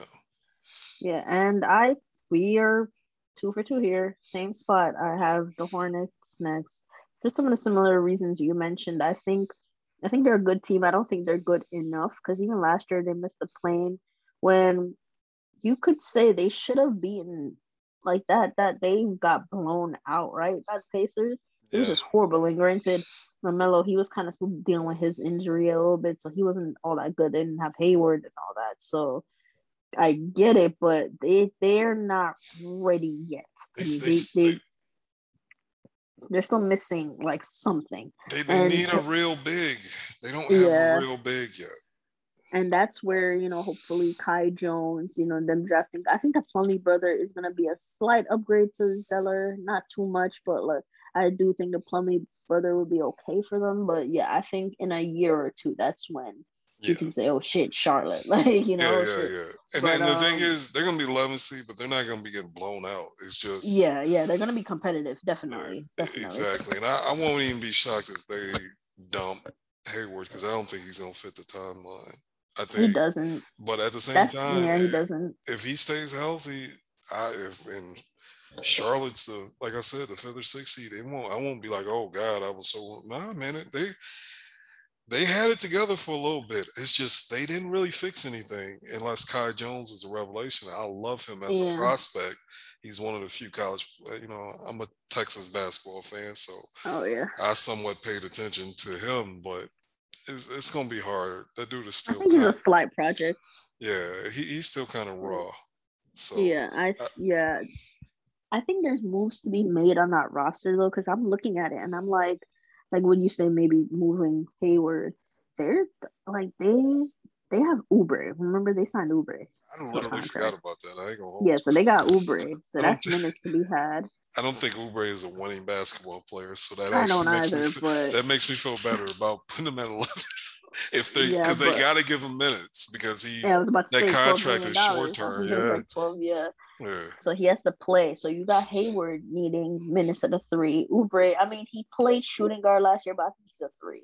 You know what right. I mean? So I think he's really a three. You got Bridges, who is a tweener forward. He was playing minutes at the three after Hayward went out, and I actually liked him at the three. I'm not gonna lie, I do like Bridges at the three, but you know he can play some power forward. You also have PJ Washington, who's a four. He's really a stretch four, but they've been grooming him to play, you know, kind of small ball five. And it's been okay. Not the best results, but also not the worst. It's been, you know, decent for them. So I think the roster still has a lot of question marks. So that's why I can't even put them any higher. But there are moves to be made. They have assets. Yeah. And like you said, Rozier, I think they should really try to hold on to Rozier because I, like him they, they. No, they he gave him the bag. They gave him the so well. They gave him the bag. He ain't going nowhere. Yeah, yeah. So yeah, they extended him. Yeah. So I hope. I mean, it depends. I see them moving on from him if James Bouknight really is the real deal, where you can say, uh, to me, I think his. I won't, I won't say his ceiling because he's a young player and he hasn't played league yet, but I see him as a, you know, like a bench player, really, like a Jordan Clarkson type. Come gotcha. off the bench, give you buckets. That's how I see James Bouknight. So I wouldn't. I don't think Charlotte should think about making him, you know, the two guard next to LaMelo. But if he is that good, then he's that good. So right. I don't know. We'll have to see with that. But for my um eleventh spot, I have, and this I. Sh- so here's where I started to really struggle now um, with the eat. It was so hard to make my rankings because this little cluster was so hard and I felt so bad leaving them out. And I think I'll be proven wrong, but we'll have to see. But the Pacers, I have them narrowly missing the play-in. Oh. I do, oh. yes. I have the Pacers here narrowly missing the. To me, there's just so many like play in teams more than they're play-in spots in the East. You know what I'm saying? Like in the West, there's definitely to me, there's equal amount of play-in teams and play-in spots in the West, but in the East, I think there's more, you know, play-in teams than they are play-in spots. So I think the Pacers are gonna get slided just because their guys. I think it's a pattern now. Every year you're saying, well, if the Pacers were healthy, they just don't have healthy guys. you know what I'm saying? Like they don't have guys to stay healthy. It's it's been I think three years now going on where they've had they've had significant injuries in the playoffs. So I just think it might be the same pattern yeah, I think uh, I could see that. I disagree, but I could also see it because Miles Turner has been injury prone basically. Mm-hmm. I, I, love Miles Turner because he's from Dallas. I'd like to have him back here, but I feel like we, my, my our corner of Twitter kind of overrates. Everyone overrates him. I think the idea is kind of like the Ben yeah. Thing. Yeah. The idea of Miles Turner is better than what he actually is. I do believe like that. like like Miles Turner was a really good defensive player last year, but like that's the first time he's fully actualized that. Like yeah, like he's been like he's always been a shot blocker, but he's been kind of mediocre defensively up until last year. And then what was last year? A 40 game sample size? Like we, we we I want him, I'd love him to come home. He'd be a good fit, but I feel like we overrate him. And also, I love Malcolm Brogdon, but man, there's I don't know. I think I think it's his foot, but apparently it's a ticking time bomb, and you know he's had injury issues. So I think you could be right about that. I I just think Rick is Rick, man. Rick yeah. is going to fucking grind out regular season victory with talent. He always has. He always will. I that's why I dis I disagree with that, but mm-hmm. it won't that's shock fair. me. It won't shock me if you're right at all. Yeah, that's what that, and it won't shock me if you're right. Like yeah. the, the Pacers were one of the teams where I was really torn on. Like it just feels wrong having them so low because I know they're more talented than that, but like it's just so the East is just so deep, especially in this cluster, like the play-in from like the final play-in, like yeah, the whole play-in because I forgot that the play-in is now seven, eight seats too. That whole play-in cluster for the East to me is just so tough, so tough. Yeah. Um. So it's back on me yeah. for for number yeah, 10. for for eleven. Who's your final? Oh, um, final plans. Uh, for eleven, I'm going to go with uh. Whew. I think I can guess, but go ahead. Man. Who's gonna miss the play-in? Yeah, it's hard, right? Which team do you think? That's essentially the question. Which yeah, team yeah, is gonna yeah, really yeah. miss the play-in? I'll uh, I'll just bet on Washington. Oh, really? He, wow. Yeah, which is crazy because I think they're going to be better than last year. I just think the other teams improved. Mm. Did that that like I think Indiana improved by getting Rick Carlisle, and I already got Charlotte below them. Um, I think, uh, yeah, I, I, just I'm gonna put Washington 11, even though I, there's a team I want to put here really bad that Mavs Twitter would be up in arms that I'm gonna put here, but I'm gonna put it. I got them at 10, and people gonna be shocked at what it. Well, if you follow me, you're not gonna be shocked, but mm-hmm. yeah, I'm, I got uh, I got Washington at 11. I think they just missed oh, it because wow. there's the volatility with the Bills situation that I think is gonna impact on court play. Even mm-hmm. though I love, I think they're better. I think they're a better basketball team, top to bottom, than they were last year. I just uh, I don't know if their coach is good. I don't know what I'm getting with that. I do think Scott Brooks is a decent coach, and I just don't know what I'm getting. So should I once again could be wrong if dog if Washington was like the fourth or fifth seed, I wouldn't be blown away because I you know I it's uh Spencer Dinwiddie Hive over here. That's my guy. So I won't be shocked if he puts it together and they're higher, but I'm gonna put him 11th for right now. Mm. Yeah, I mean that's just a little surprising to me. Granted, I don't have the Wizards too high um on my list. I won't spoil it, but I don't have them like too too high. But yeah, um, yeah. Well, like it's tough. Like I said, any any movement, you know, from these clusters, like you know, Wizards missing the play-in, I wouldn't be too shocked either. Just because I could see definitely a world where the Pacers are better than them, especially if the Pacers stay healthy. Yes, I do see them, you know, potentially being better than the Wizards. But I don't know. I like um new coach. Um, what's his name again? Wes Unseld Jr. Wes yeah. um, Jr. Yeah. I, you know, by all accounts, he's been ready for this. You know what I'm saying? So I don't think he's gonna. Yeah, I think he's gonna do a good job, and they're deeper. You know what I'm saying? To to me, the Wizards are deeper than they were like like last year. They were having Mm-hmm. They were having random swooping for them, man. you know, last year, and they still made the play-in. Had no, to me, the Wizards had no business really being in the play-in. If we're being honest, um, with um, what they went through with COVID, COVID, um, yeah. So I, I could see that as well. But for my first play-in spot, so we're doing a play-in now. So seven to ten. For my 10th spot in the play-in, I had the Knicks. That's what I thought you were gonna say. Narrowly. Wow. Yeah. yeah. But I have them at 10th just because um I think you're gonna see a bit of regression from Randle.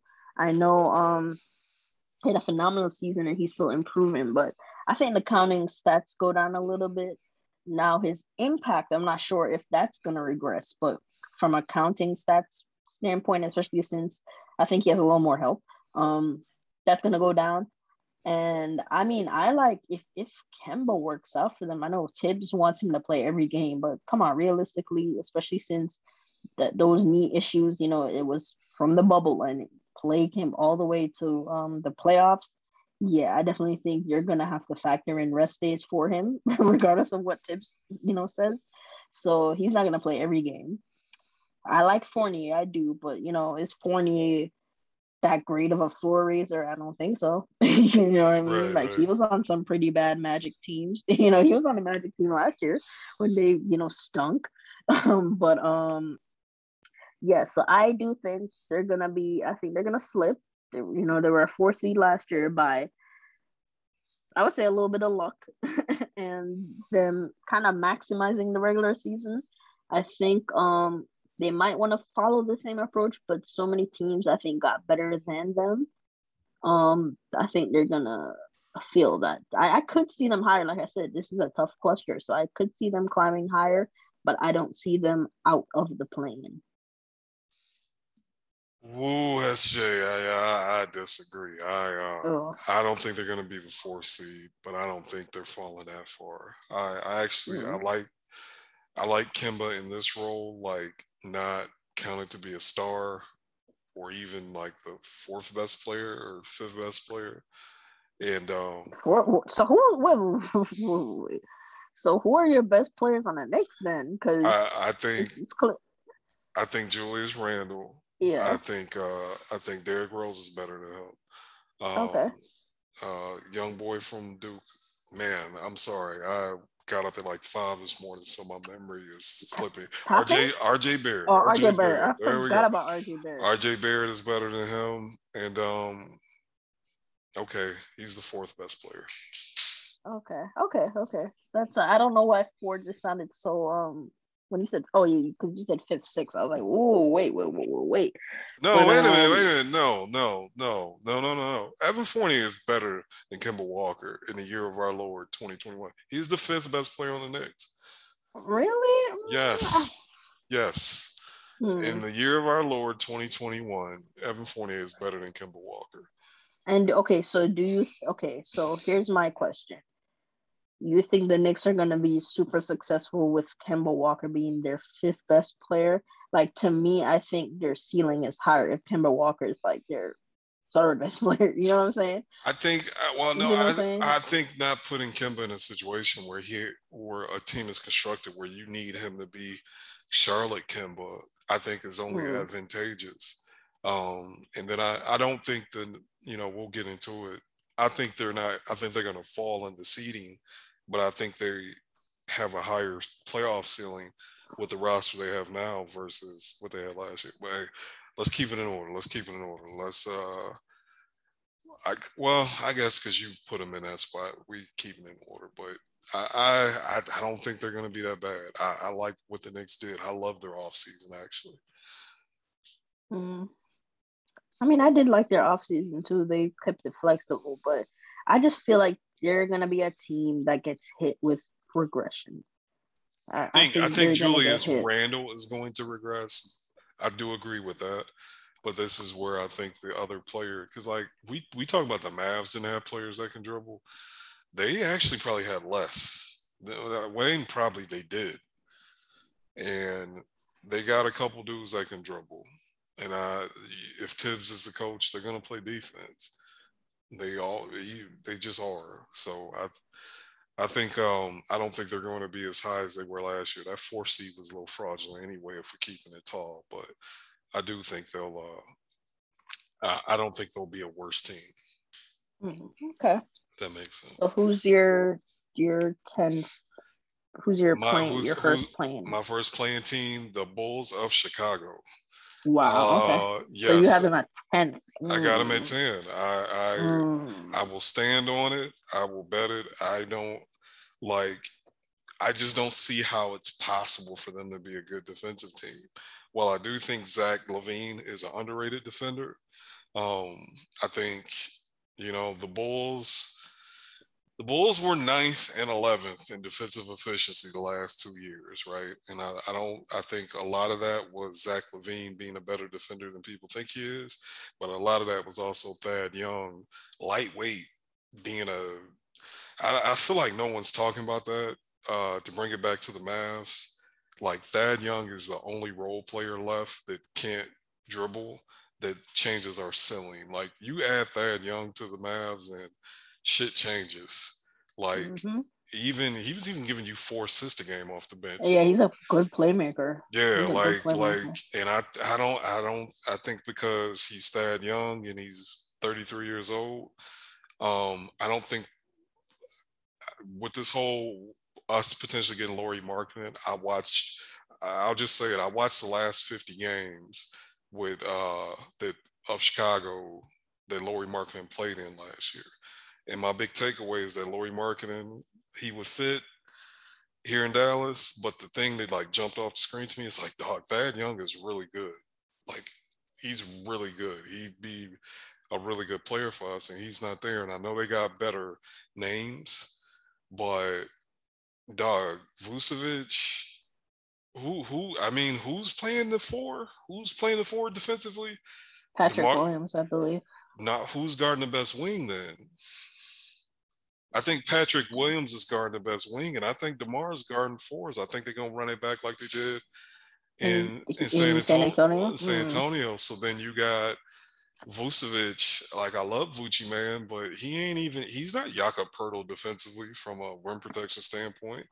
And those other dudes that the reason why they were able to somewhat get away with that in San Antonio was because every single wing and, and they had a good rim protector with Jakob Poeltl and every single wing around DeRozan locked up. And mm-hmm. I don't, mm-hmm. and in theory that could work. Uh, in theory that could work in Chicago because, like I said, Zach LaVine's a solid defender now. Um, uh, I think LaMelo's a solid LaMelo. Uh, Lonzo. Lonzo is a solid defender, and uh, Patrick Williams, you know, is a solid defender. So who knows? I could be wrong, but I just mm-hmm. don't think it's going to work. And I think that team is horribly over overrated. I hope I'm wrong. And then you know, shit, Zach just signed with Klutch in a contract year. That's I know DeMar's is boy and they taking Instagram pictures, but that raised my eyebrows like a motherfucker. Like, wait, you signed with Klutch? And you stand and they're gonna give you everything you want anyway. And I, I just I have my questions about that. I think if they start the season slow with Zach being a potential free agent, I think the shit's gonna go left fast. Cause there's still I don't know. I just don't think they're gonna be that good. I'm like, and just uh, when I was in Vegas, I bet money on their under. like yeah, I mean, they're, just I don't know for those who don't know what gambling is. Over under is like I think their over under was 40 and a half. I think it was 41 games, 40.5. So you had to bet if you think they're going to be better than that, you think they're going to go 42 and 40, you take the over. I took the under, and I think they're going to be a play-in team. Yeah, I mean, here's the thing. I hear all the I hear and see all the um concerns about their defense, but at the same time, when has defense mattered that much in the regular season? You know what I'm saying? And that's why I'm not high on them as a playoff team because they're they're not going to be able to get stops. But as a regular season team, I feel like their offense is might be overwhelmed. Like we see Portland year after year cannot guard a single thing. And they've been, you know, decent regular season teams.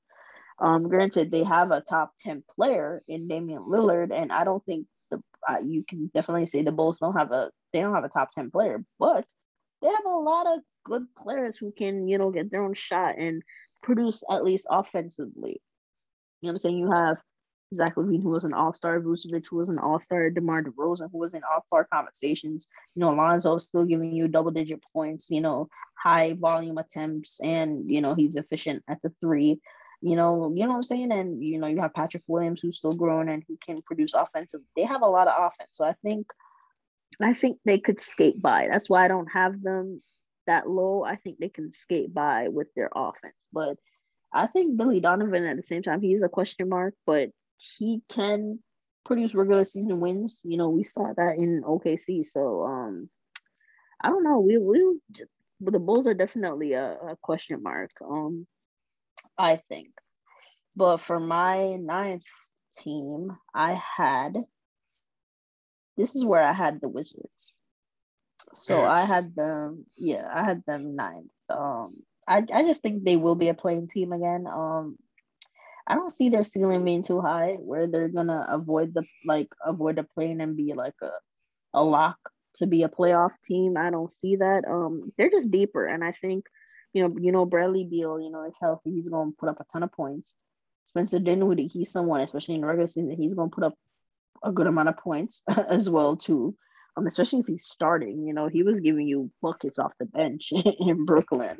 Right. So as a starter in, in in Washington, especially with when you're looking at their roster, there's not too many guys who's gonna really take too many shots away from him as a ball handler.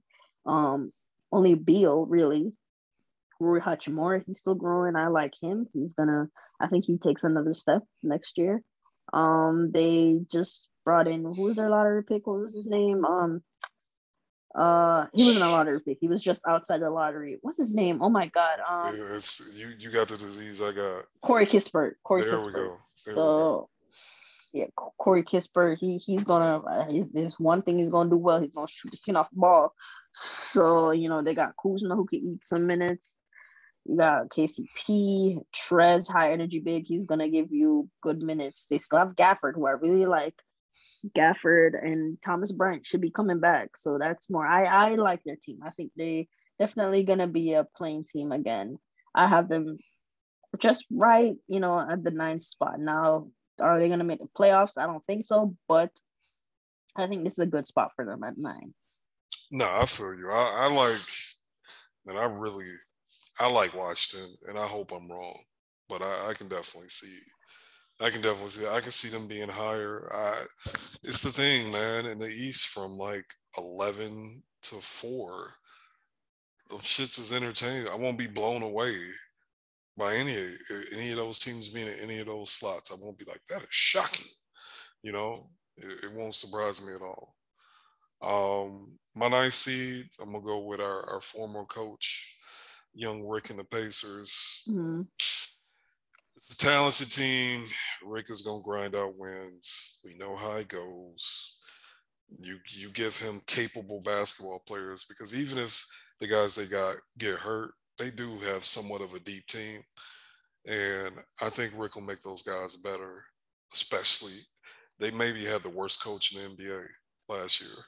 And even Rick with all of his flaws, we know he's a at least a decent coach. So I got the I got the Pacers in the nine spot.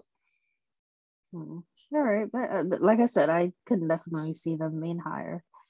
Yeah. So for my so eighth eighth seed, so this is you know not guaranteed a playoff spot anymore, but you're in the play-in. I have this is where I have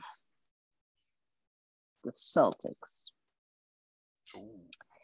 Yeah, I have them a little low. I'm not gonna lie. Um, I just think the Celtics are they they're a good team and they're deeper. Like I said, they just added more more depth, so I could see them rising, especially if Tatum, you know, takes another leap as well as Brown. Um, and you know Schroeder, he's still a good NBA player, so he's gonna give them decent minutes. Um, jury's out on Josh Richardson, so mm, I'm not gonna say too much about him, but he. that extension is so wild to me. So I think they're, I think they're trying to make a play for Beal.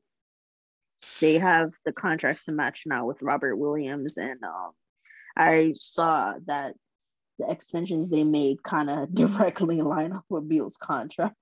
So um, I think they might be. I think that, that extension is baffling, but it's it's definitely future related in terms of salary matching.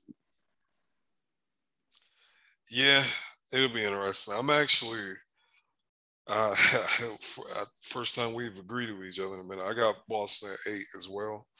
Mm-hmm. Um, I actually like them quite a bit versus last year. I just don't know if Ime Udoka can coach.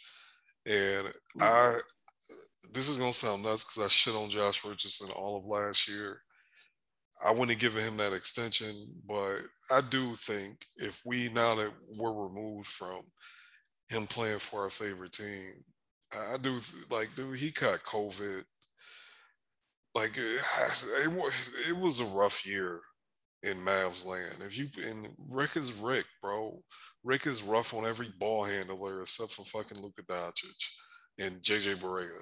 Like they've pretty much every other one that's played for him has has had a rough go at it. So I um I, I think he could be better, but man, the East is just too deep, and they still don't have a real big, not for real.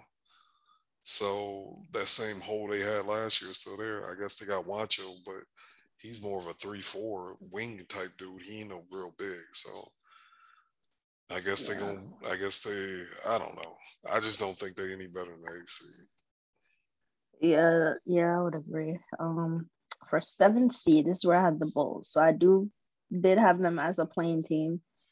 Um but I think they're gonna be in the upper echelon of play-in teams. Like I said, I, I just think the offense, I think their floor, I just think their floor is you know significantly higher than last year. And I think the ceiling is what's what the defense is gonna really significantly impact. Like playoff, I could see them losing losing easily in the first round. I think they will lose in the first round. You know what I'm saying? And to, I think fans are gonna be fine with that because they've stunk for so long. Yeah. Um, so making the playoffs and getting to the first round, you know, that that'll be fine if they, you know, survive the play-in. But um, yeah, I just think the offense is just gonna be too good. you know, where they I, I just see them having a really I think they could be, you know, definitely gonna be a top 10 offense in my opinion. Um, so I think that's good enough to get them to be a play-in team. Yeah, I, I can dig it. I, I, I believe it. I I just when the moves they made, people were acting like they fucking locked up a championship. You know, and especially our corner of Mavs Twitter, and it's like them niggas still ain't gonna be no that good. Big fucking deal. I mean, based on where they was at, good luck. But man, they sold their future to be the seventh seed. Ooh. Yeah. You know, and that you're more optimistic on them than I am. And like Vucevic is older. He's an older player. You know, there's no guarantee he's going to age gracefully. And what if Zach LaVine leaves still, which is he's by far the number one free agent next year, and there's going to be a little yeah. bit more teams with space. So there's no guarantees. And they talk about well, you need to show well emotions and actual. I, I appreciate the way they manip use assets and the fact they got a first back when that Lauri trade kind of negates that first they gave up to give up for DeRozan, which was crazy with the bag they gave him.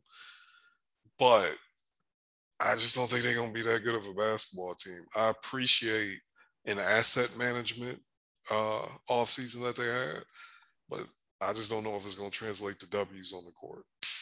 Mm-hmm. That's fair. That's a I think that's a fair um, perspective. But now we're out of the play-in realm. I have this is where I have the Hawks. You have the Hawks in the six, six piece. Yeah, I do. Um, they had a great, great run last year, and I do think they're deep. And honestly, I could potentially see them see them being higher, especially given the fact that we don't know what Philly about to do, because you can pencil in Embiid for missing a good chunk of games. like, you know, he's gonna miss some games. And if Simmons is not there to be kind of your floor raiser, who are you getting? And is this person going to be as good as a floor raiser as Simmons?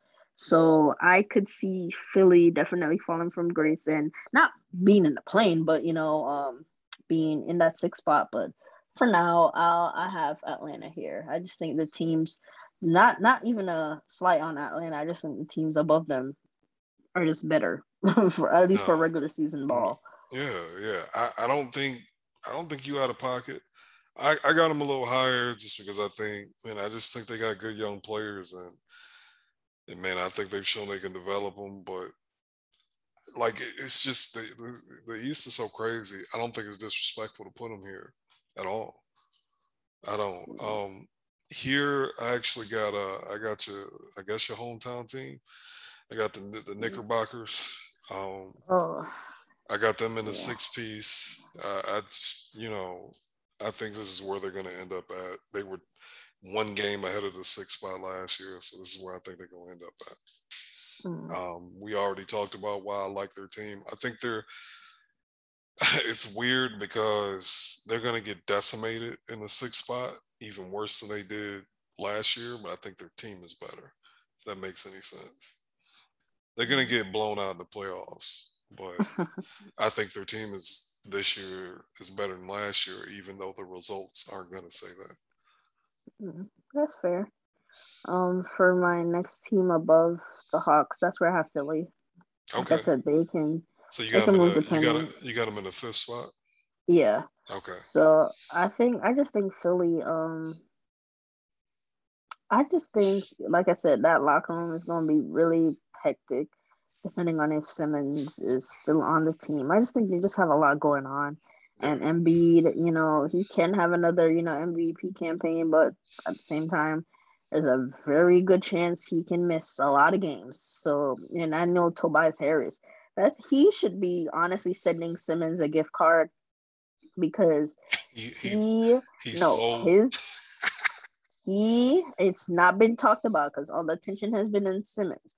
Yeah. But that disappearing act he pulled for the, the for the last couple games in the Hawk series, nobody batted an eye because nobody, uh, like I said, the attention was on Simmons. But that yeah. man I think in game seven, did he score like four points or like six points? It was like something crazy. Like he was no, not. He, he had he he had more points, but I think he missed like every shot in the fourth quarter.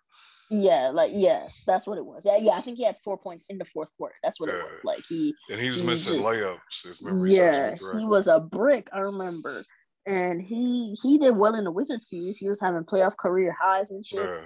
But he kind of you know, faltered out. And he was at that point, he was looked at as the second scoring option, as he was all season. He was the secondary scoring option. And if things get so bad where Steph Curry has to become your um second scoring option, we gotta look at Tobias Harris too. So I don't know if he's gonna have as great as a season as he did last year because he was another guy pretty much in all-star conversations too. He didn't get in the game, but he was in the mix so I don't know. I he might be another candidate due for regression. Um, so I don't know. I just think the Sixers are going to have a lot going on, and even if they get new players, they're going to have to incorporate those new players into their offense, you know, and whole system. So I think I think they they fall. They, it's going to be similar to that 2019 season where they got all those talent and they were I think the fifth seed because um or sixth seed. I think they were yeah they were sixth seed because you know Horford and and B didn't play well together. Josh Richardson was asked, so I I think the turmoil and everything is going to affect their season. Yeah, I can see it. I I I totally agree with it. I I totally agree with your rationale behind putting them there. And that's uh you got them in the sixth slot, right? Or was that fifth? Fifth. Okay. Um my fifth seed, I got the Hawks. Um hmm. I, I, I like the Hawks. I think they're going to be a good team. Um, same thing as I said. Uh, I, I don't think they're going to make the Eastern Conference, but they're going to possibly be a better team. I just think, man, these other teams got better, man. Yeah. Um, I, I really do. I, I just, I, they were the fifth seed last year. I think they stayed the fifth seed. I don't think next year is the year they make they run. I think they're the 22-23 season is the season they make their big run. Mm-hmm. Okay, I think they, they they maybe consolidate that talent and either package it for a star or they just should a Cam Reddish or Huerter, whoever is you, Trae Young and Bogey. That's our core, and yeah. this is what, and I guess Capela because they they that's a weird extension, but because he had two years left. But hey, salute my brother getting bag. Yeah. Uh, who's who's your fourth team? Fourth seed, I got Philly. Um, mm. I do think they had the best record in the East last year. I got them dropping a four. I still got them getting home court just because I think Joel is transcended. I think his big ass gonna be in shape because I think he's gonna he wants the MVP, and I, I think whatever is going on with Ben, he kind of sub Ben with his little recent statement. So I think he's going to come in the best shape of his career. And I actually, if you put a gun in my head and made me pick somebody for MVP, I think it's going to be him. I think he's going to be dominant. And no matter what happens with Benjamin, Benjamin Simmons, uh, I don't think Benjamin, I don't think Ben ever plays another game for Philly. I think the trade happens before the season starts, or it might be that Harden situation a week into the season, wherever he ends up at. But I don't think Ben plays for Philly again. And I do think it's going to take some time to integrate all the new pieces and all that. But I just think Joel is going to have a team on his back, on their back. Okay, that's that's fair. And also, I just realized somewhere along the lines, my list got messed up because I'm down to my last three teams, but I don't think I said my four seed. So I think the remember I said I had the Pacers narrowly missing the play-in. That that was wrong. The, my the Pacers were my tenth team. Gotcha. So they were the tenth team playing. So um, my fourth seed is actually the Sixers, and that's how it goes now. So the Hawks are the fifth seed, Bulls six, all that. Okay. So the so the Celtics are seven and the Wizards are eighth. So that's how uh, that goes. Yeah. Okay. Yeah. So Sixers already mentioned that, but yeah, they're my fourth seed. So for my top three teams, I'll just name them out: the Nets, the Bucks, and the Heat. In that order, I think the Nets are just gonna be too ridiculous. I don't think that needs too much explaining. Yeah. They're a super team. They are a super team. So um, they're gonna be the number one seed. Um, Bucks, I think they they're gonna be on that championship high. So they're gonna play really well. Giannis is not going anywhere. He's still going to be in MVP conversations and all that. And I think they can play more freely. You know what I mean? I think um I know they lost PJ Tucker, but I think they, you know, they got some nice pieces in um Grayson Allen. I really like that pickup for them. They brought back George Hill. Um, so they're they're not like short on depth and um DiVincenzo should be back. So um that's another starter they'd get back. Um because PJ Tucker was coming off originally coming off the bench anyway. So um yeah, so I think they're gonna be really good, really, really good next year, and you're gonna see a more fun brand of ball from them. Because from Bud straight down to the end of the roster. They're they they want a chip, and I know they're gonna want to repeat, but that weight is kind of off their shoulders. And as for the Heat, I just think their floor is higher with the Lowry trade. They should be healthy. And if you know Jimmy plays the majority of the game, you know we know Jimmy doesn't really have injury problems like that. So if he plays um, for the majority of the season, they should be really really good. I think um, scoring might be a um, still might be a question mark, but at the very least, they're gonna clamp up. they're gonna clamp up. So there's that for my top three teams. So who are your top three teams? That's young guess uh, identical. Brooklyn, yeah. Milwaukee, Miami. Pretty okay. much laid out why. Um, I won't be shocked if Miami isn't quite as good because man, Kyle Lowry was in high school when I was in high school. He's an older guy. you know what I'm saying? So I, I, I can see him falling off. It won't shock me if it happens, but dude is he he's playing with his boy. He gonna give him his all. I think Spo, man, I think Spo might be the best coach in the league. I don't know. Um, yeah. I, I, really do. I just think Spo gonna make that shit work. And Bam, Jimmy. The, the thing is, Jimmy and uh Kyle are so old or oldish that you know there could be some regression, but the reason why I think Miami people, oh, it was a bubble fluke, blah blah blah. No, man, them niggas was old and they had the shortest turnaround in NBA history. Like I'm not I'm not punishing no team that made a deep run last year with how they looked last year. Mm-hmm. Like all the teams that made them deep bubble runs, they they all fell off. And I think we packing up Miami, and I think they're gonna bounce back. Even if Jimmy misses some games, I think they're deep enough to to hold the four down. So um, same thing with Milwaukee. I think Giannis is gonna be on his shit. I think Giannis is gonna be trying to punish niggas and talk shit while he's doing it. Um, because he's, mm-hmm. you know, I think he's trying to make his mark that this is my league and y'all just play in it. But when it comes down to the get down, Brooklyn, you gotta think about it. KD missed more than half the games. That ain't happening. Um, mm-hmm. James Harden, Harden definitely he not missing. He yeah. this is one anomaly, yeah. Yeah. Um, you know, I, I, think just the the density of the schedule just it it just messed a lot of stuff up last year. So I don't think that's gonna happen. And I gotta be honest, man. I've I won't say I was out on Kyrie. I love Kyrie as a guy. Like as weird as he is, as irrational as he is about certain stuff. But Kyrie Irving, the basketball player, was even better than I thought he was last year. And man, he's he's the youngest out of all them dudes, and I think he's going to absolutely kill next year. Mm-hmm. And I, I, just, dude, they're gonna win it all. like I think they're gonna destroy the Lakers. They're gonna put anybody in front of them, and they packing them up because they. The thing is, they fit. They're good and they fit. Yeah, I thought this was gonna be their season anyway because they yeah. had the time to retool the roster, and that they did. That they did. Yeah, it's not just the abundance of talent; it's like that fucking talent fits too. And yeah. when that happens, it's like that's why KD going to Golden State was so unfair. It's like you just didn't drop him on a 73 win team. You dropped a, a all-time great player that also fit perfectly mm-hmm. on a 73 win team, and it's just like dude, he's KD's went did it again in Brooklyn. Like them boys fit. Like Kyrie's not a point guard, point guard. So hey, we just go get James Harden, who's perfectly yeah. fine.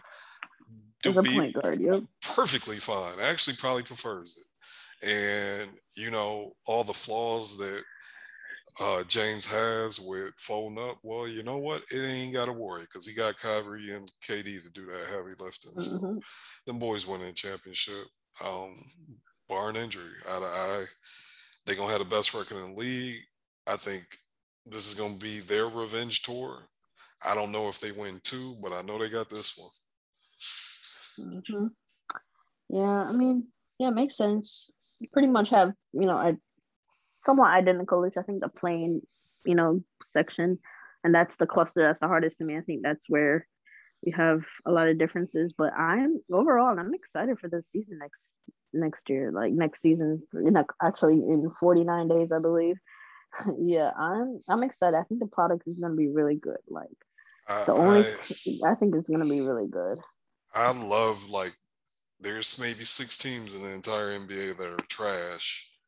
Yeah. And you know we're gonna be trash. There's 24 teams trying to win next year. Mm-hmm. And I love it. I love mm-hmm. it. I love it. This is the way, this is how the NFL you know, has become so popular. There's some parity, and I think, you know, I still think Brooklyn is the favorite, but who knows? Who knows?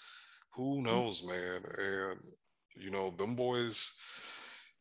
You know, KD is getting older, so while I think they're gonna win it, there's enough margin for error there where they might not win. And same thing for out west. West is wide the hell open, actually. I think they're a little wide open. Yeah, Lakers are the favorites, but honestly, I could see a world where they don't even make it to the finals. I do. Yeah, I do too, because they'll, like I said, they have an abundance of talent, but them pieces don't fit.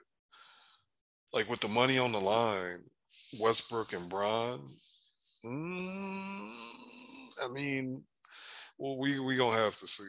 We gonna have to see. In the year of our Lord 2021, we're gonna have to see how that works out, but who knows? But that's it, man. This, shoot, this turned into two two hours, fifteen minutes. I guess we make it up for for lost time, right? Yep. so, uh, did you got anything else you want to touch on? No. My uh, my youngest mm-hmm. son is telling me to wrap it up. He at the door clapping in my office. So guys uh we gonna go ahead and get out of here. Thank y'all for um listening. Sorry for the hiatus.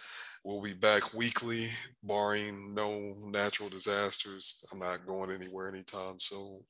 So uh, thank y'all for listening. Once again i am dwight.